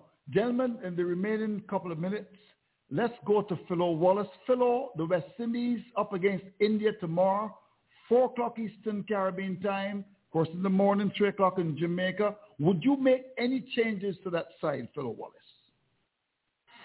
Andrew, I'm like you. Share the same uh, feelings about West Indies cricket and the squad in India.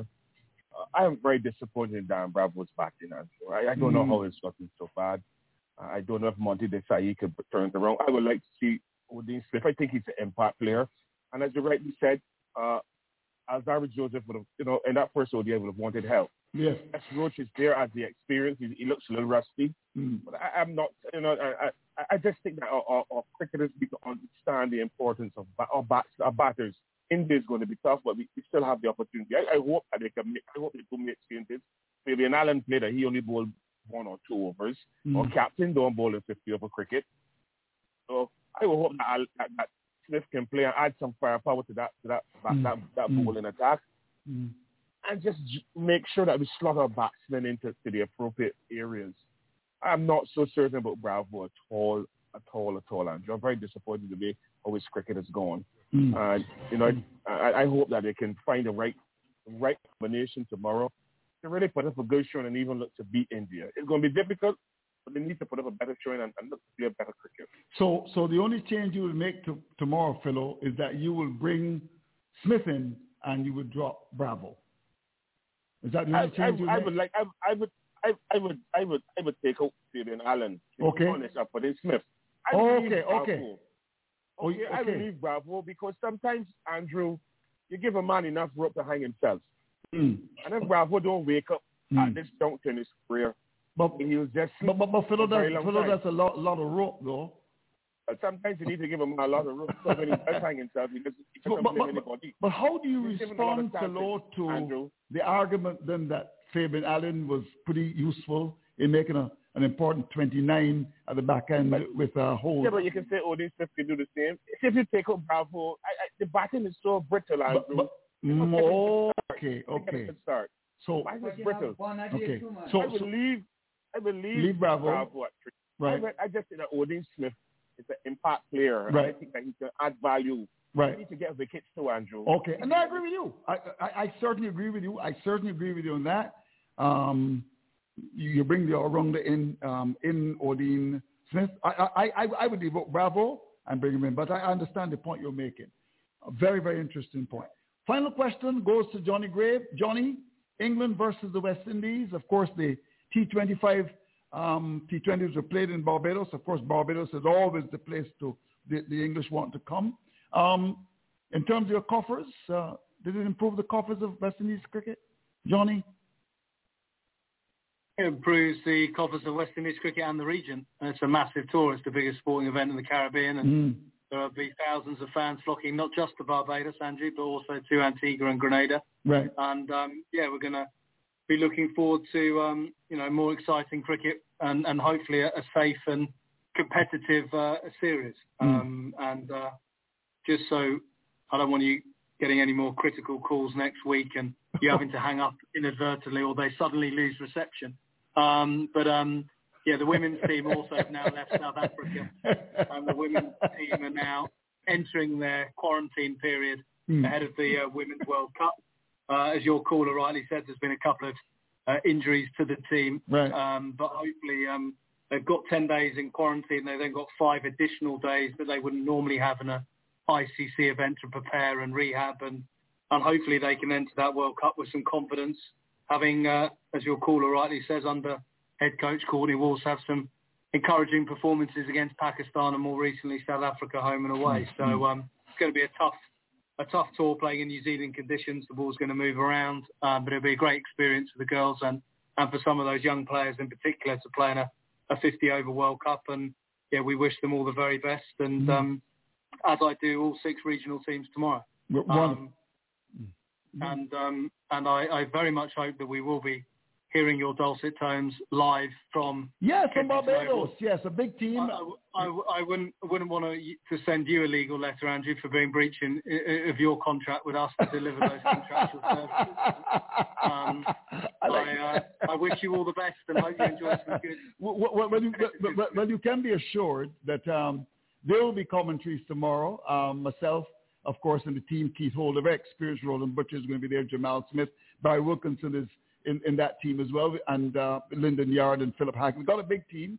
Um, the local station is going to be carrying it. I can also assure you as well, John, you know how I feel about radio, that uh, stations across the region are going to be carrying the broadcast as well. We want to thank the Barbados Cricket Association. I know that Stephen Leslie has been working around the clock to ensure that um, this station here as well, we bring in reports. So it's not often that you get regional cricket being carried live, um, you know, across stations from Jamaica right through uh, to to Barbados. But that is going to be happening tomorrow. I know there are two stations in Antigua that will be carrying the cricket, ABS and Point FM. We want to thank them, and we also want to thank the stations across the Caribbean for carrying the cricket. Johnny, enjoy the rest of your evening, and when you come to Barbados again, I'll have a drink with you, and of course, I'll be inviting your good friend Dr. Ford. Excellent. Well, I, I hope you'll be buying, and I'll be uh, I'll be drinking some very expensive uh, fine rum. From, uh, right. Barbados. It's a very right. generous offer. Right. I'll make sure I'm very, very I- I- I- In fact, what we'll be doing, we'll be giving ACF White Rum the best shot of the day. Those are the ones that have sponsored us, and they've done a good job. And I think with that We kind of promotion, yes, Johnny. We must always support our sponsors of cricket. I I, I concur Right. 100%. Right. Thank you, Johnny. Enjoy the rest of the the evening. sponsored logo on the shirts of the players um, last match too, which is good. We, we should have asked Johnny about that, but maybe the next. Um, Johnny, Johnny, that, that's something positive uh, at the end there. Yeah, the that, logo. would, that would be something positive, um, but you know, you, you've not left me much time to, to talk about it. No, It's, man, we can um, give no, we can give you another two minutes. I'm sure that um, um, my good friend there would, would give you two minutes. Please talk about it, Johnny. Yeah, look, as I said, since um, the relationship with Sandals ended, we're looking for the right long-term partner, and um, you know, Mm. we've done two short-term deals now with Apex Group, one for the World Cup, and more recently for the Test Series um, against England. And yeah, we've done a, a new arrangement with Royal um, Stag out of India for this India tour, and we continue to have positive discussions with a number of brands around the long-term partnership. And yeah, hopefully, all being well, we'll be able to. Uh, to make an announcement about a long-term principal partner for the West Indies teams. But it's um, it's welcome news, and um, we continue to be active in the market, Mm. uh, attracting new sponsors to the West Indies teams. Thank you, Johnny. And I want to say to you that um, it's a pleasure to have you on the show. You know that some people run away in, in holes. Uh, you you take your lashes, um, and I always like uh, when you come on the show. I know that uh, always good to hear yourself and Dr. Ford, and of course Phil Wallace chomping in like Muhammad Ali occasionally. And, and it's really good to have you on Mason and Guest. Johnny? Pleasure coming, Andrew, as it always is. All right. Absolute pleasure. Thank you very much indeed. Thanks to you, Dr. Ford. You've been naughty tonight, Dr. Ford. Thank you, of course, Philo Wallace as well. Always a pleasure to have you on the show. Don't forget tomorrow, the first class season starts. Of course, there are matches in Trinidad and Tobago. Right here in Barbados, the Barbados team up against the Leewards. Live ball-by-ball commentaries. VOB we bring reports at 12.45 and 6.15. I've been asked to do those reports. So cricket, cricket, and lovely cricket. I'm Andrew Mason. Here's open for Royal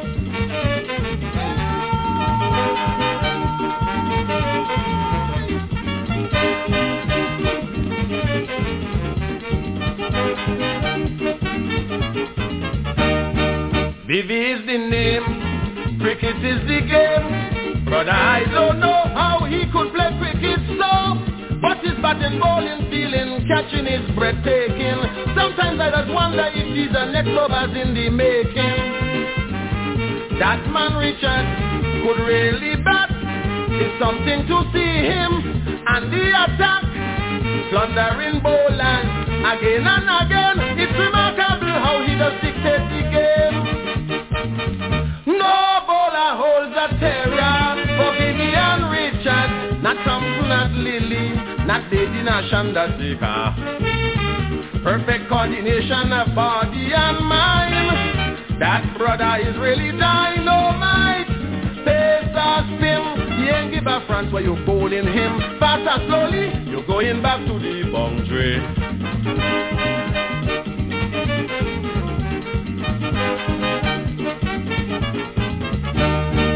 When the bowling tight, if you see the man, he has a defense no bowler can penetrate. Yet still he can score his runs as freely as he will.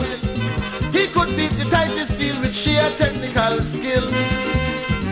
When that man drives you, he scores the field and leave the mid on. Standing still, his breathless leg cut right off the stump. So many times has left commentators dumb.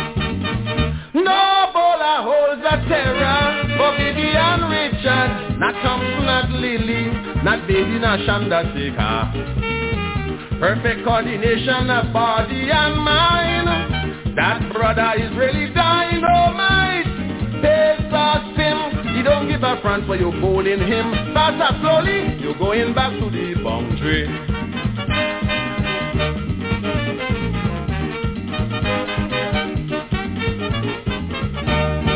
England, here they come. This hunk of a man, this classical player and his fellow Antiguan. And the Robert Redkin have back once again in your country. Vivian Richards Redkin bowlers boundary after boundary.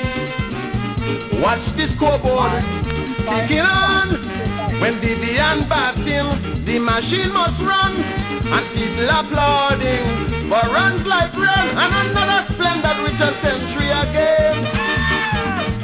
No bowler holds a terror for Vivian Richard. Not Thomson, not Lillee, not Bailey, not Chandrasekhar. Perfect coordination of body and mind. That brother is really dynamite. Pace a spin. He don't give a France where you're bowling him. Faster slowly, you're going back to the boundary and the